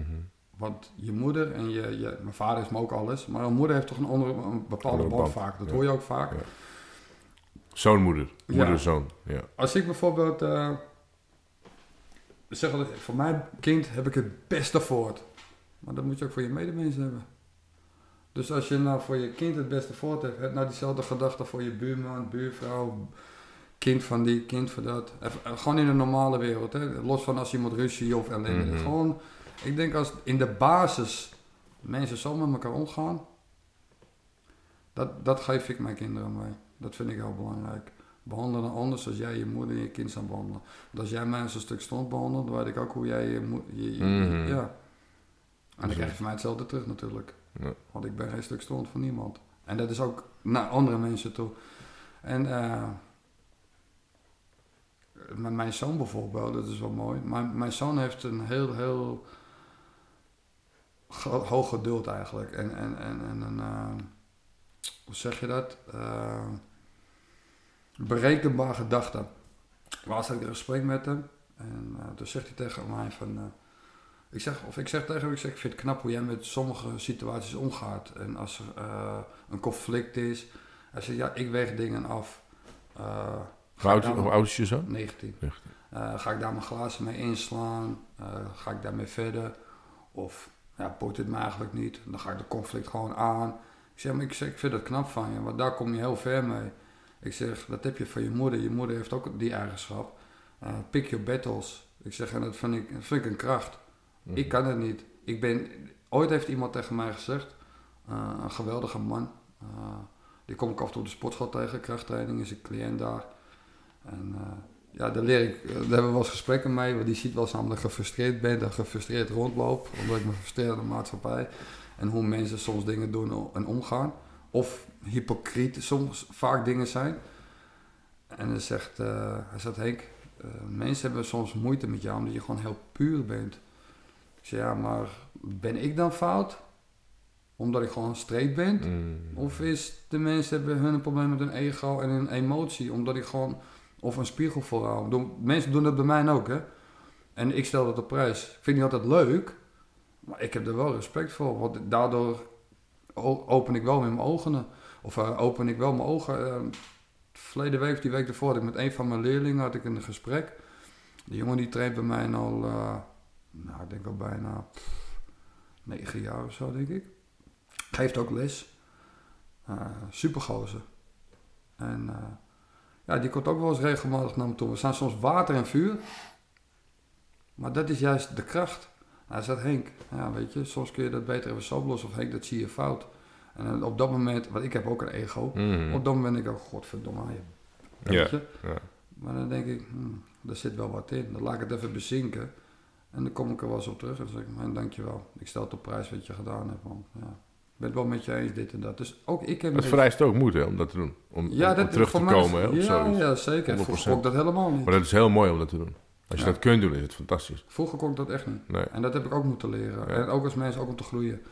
En, eh, en dat zeggen we zijn allemaal mensen, we groeien allemaal. En ik geloof niet dat mensen geen fouten maken en niet groeien. De mensen die dat denken of zeggen, die houden een mooie eh, Groei is een altijd façade voor tegenover de wereld. Of tegenover de omgeving. Absoluut. Weet je, en eh, nee, zo, zo werkt het niet. Groei gaat gepaard met pijn. Ja, Er pijn, wordt pijn bij. 100%. En ja, je kunt alleen groeien als je open staat daarvoor, voor adviezen. Ik ben wel iemand die filtert. Dus ik ben Mhm. wel iemand die heel erg filtert van wie ik dingen aanneem. Ehm, ik wil wel zien dat ze zelf ook een bepaalde achtergrond hebben of bereikt hebben datgene wat hun beweren. Eh, en niet gewoon iemand, omdat iemand nou eenmaal een, een diplomaatje heeft eh, behaald, op wat voor niveau dan ook.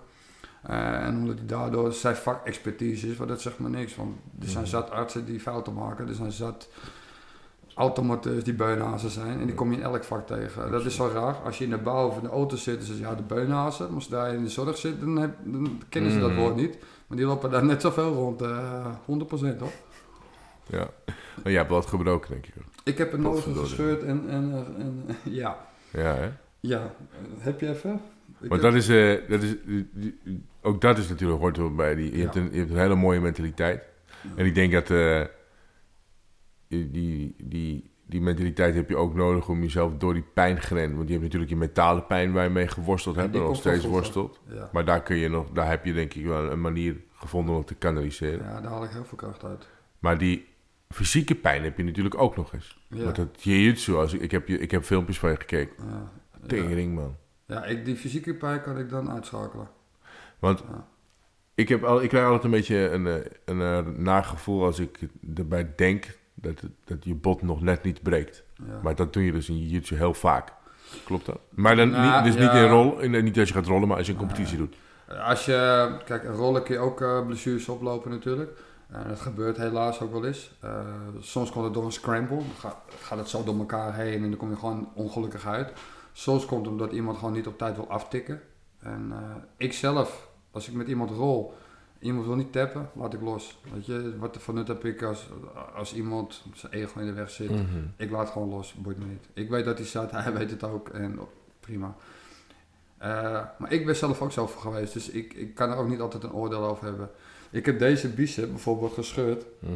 tijdens het trainen. Ik kwam in een armklem eruit en eh, ik wilde gewoon niet tappen. En ik kwam er ook uit en daarna zette ik hem een armklem aan. Met je gescheurde biceps. Ja, mijn pees, mijn aanhechting alleen. Oh, Drie weken later werd ik tweede op de Nederlands kampioenschappen. Dat eerste toernooi is whiteball waar ik het over had. Ja. En eh, ja, ik zeg tegen mijn leerlingen altijd, doe het niet, weet je.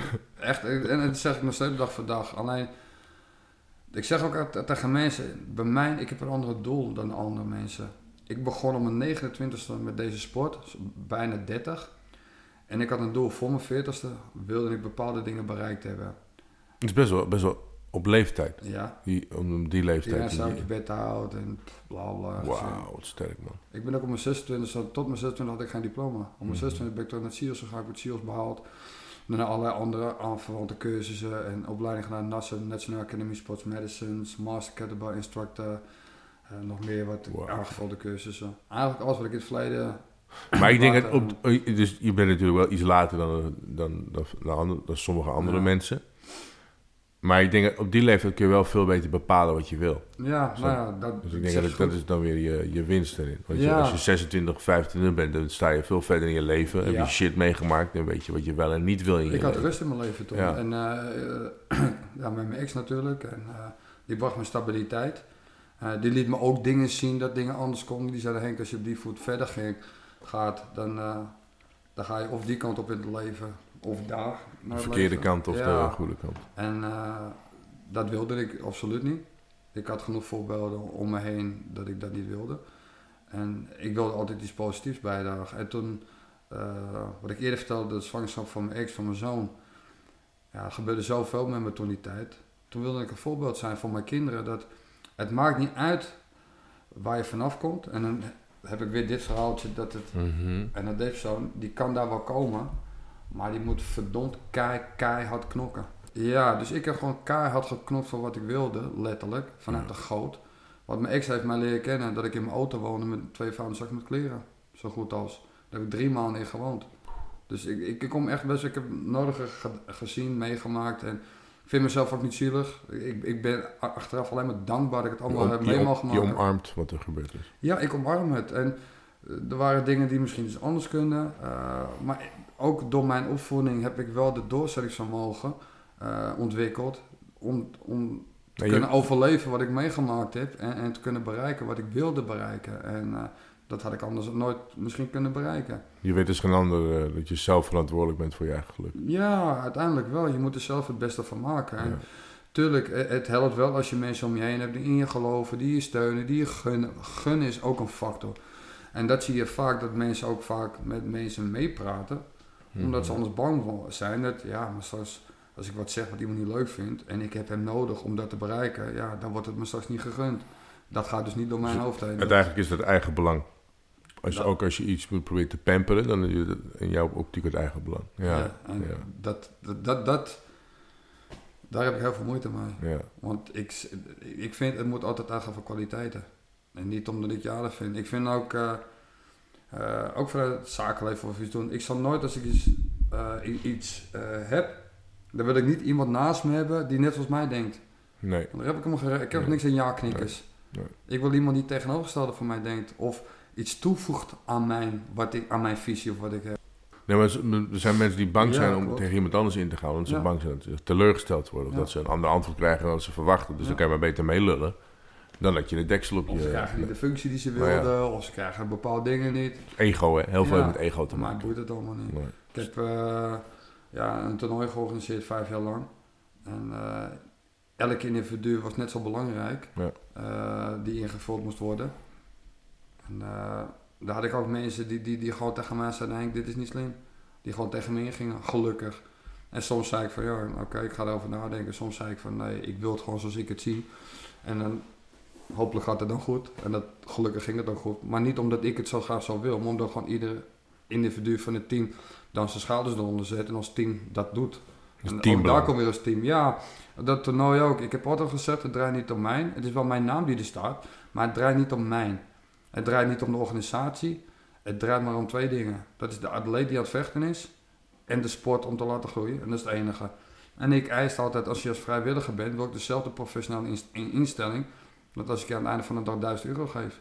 Mhm. Het geld moet niet uitmaken hoe goed jij je best doet. De passie voor iets te laten groeien of voor anderen te willen helpen, dat vind ik belangrijk. Niet altijd moet er maar wat tegenover staan, altijd moet er maar geld, altijd moet er maar dit. Waar is het gebleven dat we het gewoon voor elkaar doen? Of belangeloos gewoon iets willen laten groeien of, of iets willen laten teweegbrengen. Weet je, dat is iets goeds terug doen. Ja, Mensen doen iets voor jou, doen iets voor een ander. Het hoeft niet altijd met geld of weet ik veel wat. dat is mooi. mooi. En eh, ja, ik ben nog steeds heel trots wat we eh, echt als heel team hebben neergezet. En eh, Iedereen met hun eigen expertise. En, want ik had een visie. En ik wist hoe ik het wilde. Maar ik heb totaal geen ballenverstand van IT. Mhm. Het is bij mij control all delete en daarna word ik geïrriteerd al de dingen. Ja. En eh, structuur, nou je hoort het al in mijn gesprekken. Structuur is bij mij heel, heel moeilijk te vinden vaak. En mijn ex ja, is geweldig daarin. Weet je, zij leidde ook veel congressen, organiseerde ze. Dus dat- zij deed dat voor haar, haar, haar, haar part. En zo had iedereen wat iets. En dat... eh, dat Je hebt gewoon wel- de juiste mensen om je heen verzamelen. Ja, en daar geloof ik ook heel erg in. Eh zie talent in iemand. Ja. Ook hun zwakke punten, maar ook hun sterke punten. En ehm, zet de juiste pionnen, juiste mensen op de juiste plekken neer. Dan heb je een geoliede, ge- geoliede machine. En, en dat is iets wat wel door mijn leven een rode leidraad is, talent ontdekken. Talenten zien, talenten ontdekken en hun sterke kanten. En eh, waar ze versterkt in het team kunnen zijn. Als het één ding is, dat, dat is wel iets wat ik al die jaren... eh, en dat, mensen hebben het altijd over talenten. En ik vind dat altijd overrated talent, het is gewoon hard werken. Uh, maar als ik dan het talent zou mogen hebben, dan vind ik van nou dat ik kan zien die, die ver kan komen ergens in. Mhm. Omdat ze niet zozeer talent hebben. Ik zie niet talent, ik zie gewoon sterke kanten. Ja. Dat kan een karaktereigenschap zijn, dat kan eh, coördinatief zijn, dat kan eh, collectief, of, eh, cognitief zijn. Verschillende dingen zijn, zijn dat. kan als mens zijn, gewoon als persoon. Ja, dus zie je dingen in, in iemand, en ook als je een gesprek aan gaat, dan denk je, jij komt er wel. Jij, Mhm. jij kan op de- deze sport heel ver komen. Of jij kan, als je dit doet, ja, soms zie ik wel iemand, eh, ik heb voor iemand die ik ken, eh, die zag ik hele mooie foto's maken. En toen zei ik van, wat doe jij dit werk man? Jij moet verder gaan met die foto's.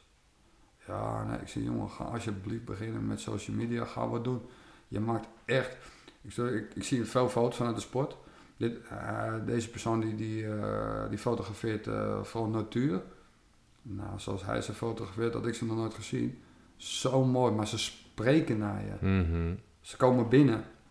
Ik zei, daar moet je wat mee doen. Ja, ja. En uiteindelijk is hij dan een, een social media pagina begonnen dingen. Als je ziet hoe dat oploopt. ja, mooi hè. Ik doe je goed Ja, jongen. ja. Ik maar je moet nog veel verder gaan. Je moet een boek gaan maken, whatever. En zo zijn er wel meer mensen die ik zie, ook in andere dingen. En dan zeg ik gewoon van, waarom doe je daar niks mee? Dus je passie toch? Ja. Ja, maar ik heb een hypotheek. Ja, nou en? Kijk hoe goed je bent. Je vergooit je talenten. Je vergooit waarvoor je hier, hier op aarde bent gezet, om het zo maar te zeggen. Je vergooit het omdat de maatschappij en het schoolsysteem vindt Mhm. dat je in dit hokje moet, dan naar dat hokje en dan naar dat hokje. En dan ga je werken tot je 65ste om uiteindelijk op je 67ste sterven van een hartaanval of weet ik veel wat. Ja, Dat is gewoon die sociale druk hè, waar we onder ja precies. Want het wordt van je Dus verwacht. je hypotheek, je vaste lasten die betaald moeten worden. Ja. Waardoor je niet, helaas niet altijd durft te doen wat je zou willen doen. Maar het is zeker niet onmogelijk. Nee, Het is altijd mogelijk. Er is altijd een weg. kijk, ik wil ook mooier wonen. Ik woonde goed. Ik woon nu al twee jaar in een studiootje van 4 bij 5. Ik ben blij dat ik het dak boven mijn hoofd heb. Ja. Ik kan eh jiu-jitsu doen. Ik kan de mensen training geven waar ik hem geef. Ik kan nog steeds positieve bijdrage leveren aan, aan, aan mensen te laten zien dat dingen wel anders kunnen. En, eh, Maar je, Ja. weet, je weet heel goed hoe het werkt. Je, be- je Ja. bent bereid om, iets, eh, om in, iets in te leveren. Om er zelf verder mee te komen. Ja, en, en de mensen om me heen.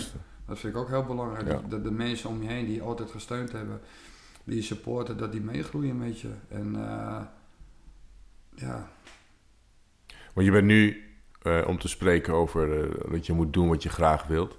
ja, Je bent nu bezig met de Airbrush ja, opleiding. klopt. Ik heb het, wat tekeningen gezien. Ik zou bijna zeggen, open ook een Facebook met eh, ja, een Instagram.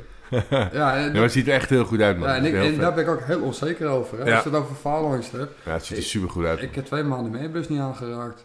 Ik ben vrijdag ook maanden voor het eerst weer begonnen met airbrush. Ik heb twee maanden niet getekend, niet geairbrushed, omdat mensen hoge verwachtingen van je hebben. En dat hadden ze ook met het kickboksen en met BJJ. En als mensen hoge verwachtingen, daarom zeg ik, laat mij maar op het achtergrondje, dan presteer ik veel beter. En dan als mensen, oh die druk om, ik haal er helemaal niet van. Ja. Dan gaan ze verwachtingspatroon. Maar ja, ja dat, dus dat ja. Dat is ook een andere passie van je. Ja, ja, ik heb best wel veel passies in het leven. Ook auto's, eh, tuning, net zoals mijn zoon. En dan bouw ik eh, al 30 jaar car audio. En dat ontwerp ik zelf, dat bouw ik zelf. Dus het gaat mij niet om een, om een kist te kopen met een subje erin en hem erin, stekker erin en klaar. Mhm. Het gaat om het ontwikkelen, het creëren. Ja, ga je weer. Ja. Ik hou ervan om iets te creëren. En eh, vanuit mijn gedachten, vanuit een visie, vanuit een, een beeld dat ik in mijn hoofd heb. En dat is ook met jiu-jitsu, dat is met tekenen, dat is met alles wat ik doe. De meubels van mijn kinderen heb ik zelf gemaakt, 20 jaar geleden staan nog steeds. Ik heb een beeld, een visie. Ik maak een schetsje of ik doe wat. En dat wil ik realiseren. Maar je gaat er ook mee aan de slag. Ja, ik Dus doe je, je houdt het niet bij een schets. Nee. Je gaat het doen. Ja, en, En daarom-. En daarom denk ik dat je kunt... Want we hebben allemaal wel veel meer interesses als mensen. We willen, veel ik heb heel veel... En ik, ik doe ook... Al, alles waar ik in geïnteresseerd ben, doe ik ook. Ja. Maar dat is het verschil. Dat we vaak heel veel interesses hebben. Maar dat, Klopt. heel vaak niet, dat we het gewoon niet doen. Ja, en, en soms is het vanwege de angst, de durf. Ja, Van ja, wat nou als ik het niet kan? Ja. Natuurlijk kun je wanneer je ziet de eerste keer, dan is het gewoon normaal. ja. En het is wel grappig, want je ziet in die jutsu zie je dat weer terug. Ehm dus zeggen tegen mensen, maar ik vind het wel moeilijk hoor, deze techniek. En dit zijn nou purple belts bijvoorbeeld, of een blue belt, of een brown belt, dat is hoger. Mhm. Dan zeg ik, ja, maar ben je vergeten, uh, dan zegt ze, ja, dit ligt me niet, dat gaat me niet zo makkelijk af. Ben je vergeten hoe je je eerste armbar, volgens mij eerste armklem, had je ook moeite mee. Oh ja. Vergeet, mensen ja, dat weer. vergeet waar we vandaan komen. Ja, en Want dat wordt gewoon. Precies, weet je. En als je op een gegeven moment dingen maar blijft herhalen, Mhm. dan wordt het vanzelf eigen. Dus als je iets nieuws doet, nou, dan maak je een fout. Denk weer een oplossing. Waarom ging het fout? Ga dat de volgende keer anders doen. En het is een proces. En het proces, daar moet je van genieten. Daar leer je van. Daar, daar groei je van als mens. Je krijgt meer kennis. En dat noem ik rijkdom. Rijkdom is niet miljoen door de bank. Dat is gemakkelijk leven. Kennis is rijk. Kennis is rijkdom en kracht. 100%. Daar ben ik het echt mee eens. Dat is een van de redenen waarom ik deze podcast wilde maken. Man. Om dit soort verhalen te, Ja, kennis is, is te- uit te spreiden over de mensen. Mensen, vind ik, moeten daar veel meer in. eh, En ja, kennis die er ligt. Dus kennis wat je, waar, je, waar je oprecht als mens Ja. gelukkig van wordt. Waar je gemotiveerd van bent. Als je kijkt naar mijn werkzaamheden. eh, nou ja, ik, ik kom uit de transport. Maar in mijn jeugd ging ik ook bollen rooien, bollen rapen. eh, en een soort, vanuit de Telegraaf. Dus ik deed de Telegraaf 's ochtends om 4 uur s'nachts, 5 uur s'nachts.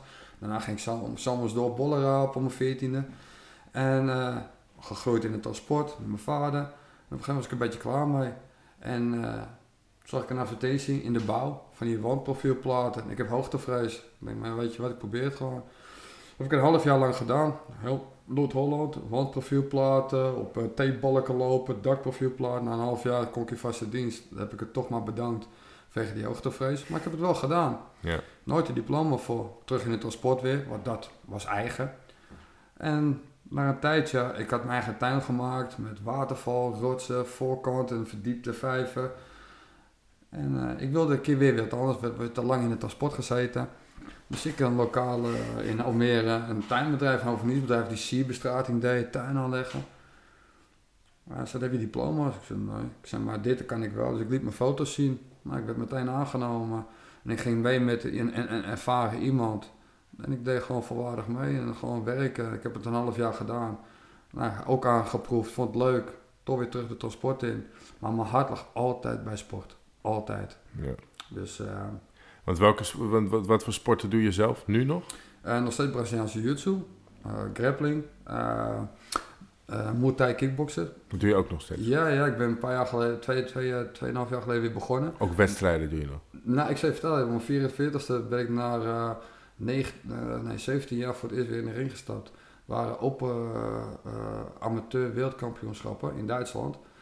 Eh, wel met scheenbescherming en eh, hoofdkap. En ik was 44 en ik stond tegelijk mijn eerste partij tegen een 21-jarige Deen. Mhm. Die was B-klasse al. Eh, die is nu A-klasse. die had al in Thailand gevochten. Die was al Scandinavian kampioen. Dus ja, die leefde ervoor en ik niet. En ik leefde voor het BJ en ik deed dat erbij. En ik wilde gewoon weer even kijken hoe, waar ik stond.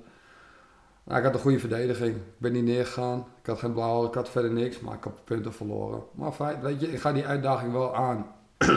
maar ook daar had ik toch wel weer last van plankenkoorts. Je staat Mhm. toch weer op het podium. Je staat toch weer... eh, maar goed, ik, eh, ja, die uitdagingen vind ik leuk om aan te gaan. Ja. Aan te gaan en te laten zien dat het kan. En, eh, Maar vooral met jezelf. ja, voor Uitdaging mezelf. met jezelf. Ja. Sterk man.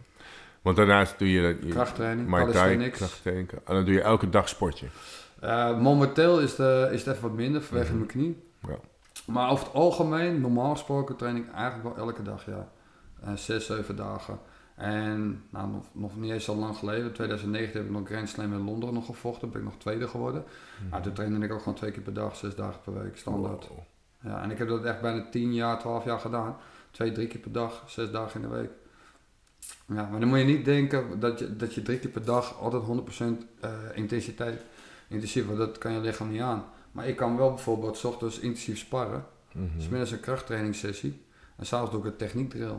Ja. En dan de volgende ochtend En hoeveel weer techniekdrill. hoe lang duurt zo'n sessie? Dat verschilt afhankelijk van hoe ik me voel. Ja. En eh, wat ik heel erg deed was luisteren naar mijn lichaam. Dus niet van tevoren kou, kijk, een, een bepaald programma volgen, want dan moet ik dat en dan moet ik dat. Wat prima werkt, maar voor mij niet. Eh, door mijn leefomstandigheden. Mhm. Dus ik luister heel erg naar mijn lichaam en eh, ja, dat ging prima. Ik herstelde goed en soms 45 minuten, soms twee uur. Eh, ja, soms een half uurtje. Het legt aan de intensiteit en, en in welke deel van de periode ik zat. Dichter na een wedstrijd werden ze steeds korter, de, intensiteit, Ja. de, de, de duur, Mhm. 100%. En dan heb je, want je, je traint zelf natuurlijk voor Ja. jezelf, maar je geeft ook training. Ja. En dat is op meerdere plekken in Nederland. Ja, nou wat ik doe ja, met die eh, seminars, wat ik geef met Braziliaans Jiu-Jitsu bij de Affiliations. eh, ja, die kwamen dus bij me aangesloten. Eh, normaal gesproken is het zo, als je een affiliation hebt, er wordt altijd een vier gevraagd. Dus als ik bijvoorbeeld iemand, jij wil bij mij aansluiten, kan ik zeggen, nou 100 euro per maand betaal je om mijn naam te dragen. Of zoveel percentage van je inkomsten. Mhm. Ik heb ze, dat doe ik niet. Ik, eh, wie ben ik om jouw geld af te troggelen terwijl jij het harde werk daar staat te doen? Mhm. Want ik kom één of twee keer per jaar kom ik langs om daar een seminar te geven. Dus dat vond ik niet eerlijk. Dat vind ik niet terecht. Eh, en daar krijg ik dan wel natuurlijk, want mensen betalen voor dat seminar en mijn reiskosten. Eh, die seminars, dat vind ik wel, die, dat is een van de eisen dat ik daar geef. Omdat ik wil weten wat het niveau is. Ik wil dat proeven. Ik spar ook bijna altijd met iedereen. Ja. Zodat ik zelf ook voel wat het niveau is. Eh, soms komen die jongens naar ons toe om mee te trainen. Je hebt de cross train, dus je versterkt elkaar ook. Dus als wij eh, jongens hebben die op vakantie gaan of met hun werk verhuizen, dan heb je alweer gelijk een team die dezelfde filosofie heeft die in de buurt is. Mhm. Als je competitie doet eh, en je schrijft allemaal in één naam, dan kun je ook de teamprijzen winnen. Wat je voorheen altijd had, eh, als je dan in percentage rekent, krijg je namelijk hele andere uitkomsten. Als jij bijvoorbeeld eh 50 inschrijvingen hebt en ze winnen allemaal derde plek, eh, dat is 50 keer, moet ik even uit mijn hoofd eh, rekenen. Hoor. Voor mij is dat één punt of drie punten, dat weet ik niet meer. Nou, laten we zeggen gewoon even één punt dat je krijgt. Dat is 50 punten. Nou kom ik met drie mensen met goud. Dus 100% scoren. Mhm. Maar ja, goud is geloof ik 9 punten. Dus 3 keer 9 is 27. Sta ik als teamprijs niet bovenaan. Terwijl ik wel allemaal goud had. Mhm. Terwijl die team met 50 brons bovenaan zou kunnen komen staan als beste team. Maar als je het in percentage is, het eigenlijk niet het beste team. Nee. En dat vond ik heel... En dat kun je dus als je meer aflezen hebt, maakt niet uit wat, dan kom je al hoog in. in want elke medaille is een punt waard. En dat tel je bij elkaar op. Mhm. Dus eh, ja, voor, voor de teamprijzen maak je je daar door sterker in plaats van individueel als team blijven. Dus daar kan, ieder, daar kan iedereen ook zijn zijn vruchten natuurlijk aan werpen, eh, vanaf plukken. Ehm, ja, eh, en voor de rest, ik, ik vind het gewoon heel mooi dat, eh, ik, trouwens mooi, ik voel me ook vereerd vooral. En eh, dat die mensen ja, mijn naam willen dragen en dat ze er wat in zien. En ik vind het mooi dat ik mijn boodschap kan, kan Ja, delen. En, eh, Ik denk dat dat het mooiste nog is. ja, en niet alleen de jiu-jitsu, want de jiu-jitsu, ja, ik, ik vind het ja, een machtig spelletje. Weet je, het houdt op waar jouw creativiteit ophoudt, zeg maar. Mhm. Maar het verbindt. Het verbindt echt mensen. Heel anders dan wat de politiek doet. De politiek en de mainstream media, die, nou, het is vandaag alleen nog maar overduidelijker geworden. Mhm. Ik wist het al 40 jaar geleden, omdat ik het al zag als klein jochie, die ellende. En hoe mensen tegen elkaar uitgespeeld werden. En dat zie je vandaag de dag heel erg. En, en ik wil niet zeggen alleen BJ, maar ik denk sport verbroedert. En BJ voor mij heel erg, omdat je namelijk, wat je al eerder aangaf, je wordt op je plek gezet. Als jij een bully bent, dan word je naar beneden getrokken. Heb je slecht zelfvertrouwen, dan word je omhoog gelift. Iedereen wordt op gelijk niveau gebracht. Eh, rijk, arm, het maakt niet uit. Je zou eigenlijk een eh, seminar in Den Haag moeten houden. Nou, eigenlijk wel, ja. Ja? Ja, niet- eh, ja, ik denk dat er wel betere personen zijn die het kunnen verwoorden dan ik. En politiek correct. Maar, En, en dat ze daar misschien meer deuren mee openen dan ik. Uh, daarom ben ik ook gestopt met bondscoach. Ik, ik, ik doe niet naar politieke spelletjes. Ik, uh, Nee, ik zie jou dat ook niet zo, zin, Nee. zo snel doen, Nee. politiek. ik ben heel objectief met heel veel dingen. Ja. Eh, zo sterk dat ik mijn eigen zoon niet op een WK gestuurd heb. En hem ook uitgelegd heb waarom. En uh, zei ze, ja, maar dan kunnen ze ervaring op doen. Nee, die ervaring heeft hij ook gedaan met de kwalificatietoernooien. Mhm. En dan moest hij keihard knokken om zich te kunnen kwalificeren. En een WK is, nog, is het niveau nog even hoger. En ik wist welke landen er meededen. Een andere jongen die ook bij me trainde, die was ook gekwalificeerd. Die won alles eerst en met twee vingers in zijn neus bijna. En, eh, en die zei van, ja, die, die kan het. En ze mochten alle twee hoor. Maar ik heb tegen mezelf gezegd, ik doe het niet. Want ik neem je bescherming. Want als jij daar gaat, dan word je in, een, eh, leeuw van, eh, in de hol van de leeuwen gegooid. En dat vind ik niet altijd erg. Maar wel op dat niveau. En Mhm. dan moet je nou groeien. En nu nog niet. En nou, heb ik me nooit kwalijk genomen. Maar er zijn mensen die ja, je bleef mij. Ja, nee, doe ik niet. En achteraf kan het ook nooit tegen me gebruikt worden van ja, nee, maar wij hebben toen je zoon laten gaan. No way. Nee. No way. Nee. De mensen die het echt kunnen winnen, en dan ben ik heel zakelijk. En dat zegt niet dat ik wat tegen je heb. Ik vind je een heel aardige persoon. Mijn zoon, ik hou van hem. Het is maar alles. Ik geef mijn leven voor hem. Maar ik blijf wel objectief. Want het is zaken. We gaan voor goud. Voor podium. En als we geen podium kunnen halen, dan is het leuk voor je ervaring. Maar als jij na 30 seconden eraf legt, is dat goed voor je vertrouwen, denk je? Mm, denk ik denk van niet. Zeker niet op dat niveau. Mhm. En al die kwalificatietoernooien, ja, daar heeft hij echt goed gevochten, mooi gevochten. Dat ging zo, nou, dat was heel mooi voor je ervaring. Daar, daar heb je al goed gegroeid. En dan ga je nog een jaar dat doen. En als je dan weer groeit bent, dan gaan we kijken, hey, Mhm. weet je. En mijn, mijn zoon die deed net een jaartje. En die andere jongen, die deed al daarvoor acht jaar judo. En die trainde al twee, drie jaar BJ. Weet je, dus Je zoon zit, doet ook veel uh, ja, nu niet meer. Hij heeft eh, een paar jaar Braziliaans Jiu-Jitsu gedaan. En eh, goed. Maar ook mijn zoon vindt heel veel dingen leuk. BMX freestyle vond hij leuk. steppen freestyle vond hij leuk. En daar stimuleer je hem ook in. Om ja, ik, ik vind hij moet gewoon doen wat hij ja. leuk vindt. Weet je? En ja, ik heb wel eens als je competitie doet, dan moet je wel ervoor gaan. Dan ga je wel hard trainen. Niet trainingen proberen over te slaan. Niet als de trainingen Mhm. met excuses komen. En als je dan vecht en je, je wint of verliest, boeit me niet. Want Als je me alles gegeven hebt, dan ben ik trots. En als recreant, eh, ja, dan ben ik wat minder streng, weet je wel. Natuurlijk Ja. push ik je, natuurlijk probeer ik je eh, uit te dagen. Maar de belangen zijn anders. Je, je gaat niet voor goud, zilver of wat dan ook. Eh, daar sta ik er heel anders in. En ik vind ook mijn kinderen moeten doen wat hun leuk vinden, niet wat ik leuk vind voor ze. Dus op een gegeven moment vond hij het niet leuk meer. Tuurlijk vind ik dat jammer, maar ik laat hem gaan. Mhm. Vanaf zijn twaalfde nam ik hem mee met krachttraining. Dus dan nam ik hem al mee. En dan begon ik gewoon met een stangetje. En, en ook daar kwam ik zoveel tegenstand tegen van so-called experts. Van fysio's tot orthopeden, tot fitnessinstructeurs. Nou, is die jong, en bla bla bla. En ik geef al krachttraining naar kinderen al vanaf 6 jaar, 5 jaar. Maar dan gewoon met lage intensiteit. Ja, ik, zou, ik, ik heb wel eens mensen stilgekregen, hoogopgeleide. en dan zeiden ze van... eh eh, lichaamsgewicht trainen is veel beter voor kinderen. Ik zei, oké. Ik zei, dus eh, dan ga ik met ze optrekken. Ja, dat is goed.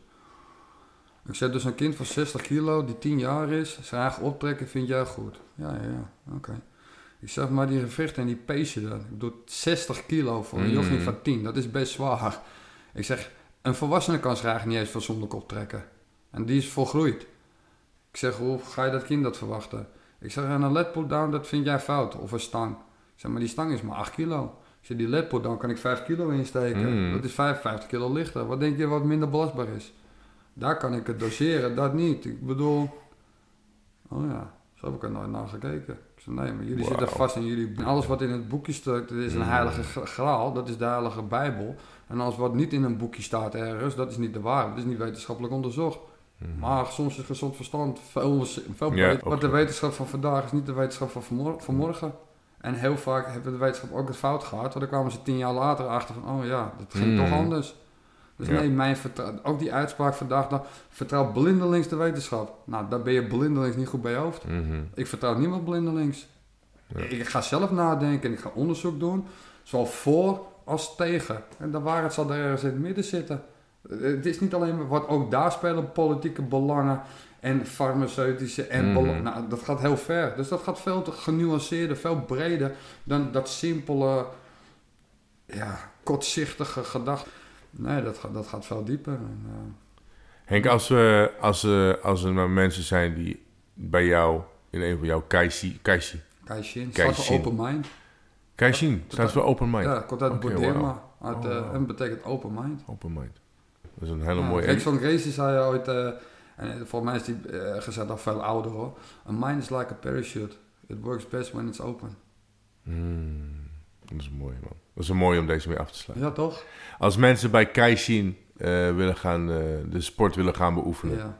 hoe kunnen, hoe, wat is een manier om, om, om het te bereiken? Ja, je, je kan naar www.kaishin.nl gaan. Daar kun je je aanmelden. En dan, Ik zal de linkjes in de, Ja. in de ja, podcast top, zetten. dankjewel.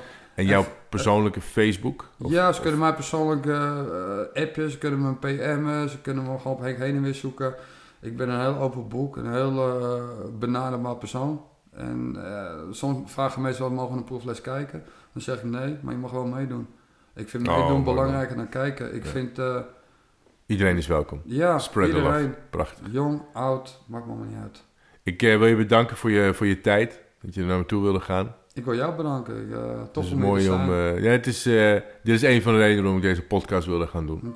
Om, om een stukje van... een, een, ik denk dat je een heel gezonde mindset hebt... die veel mensen verder kan brengen.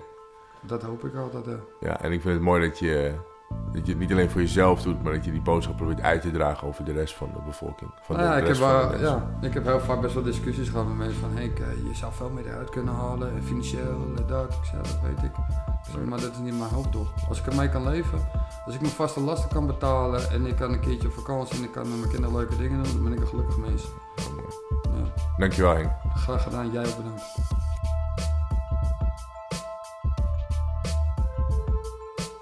Weird Man.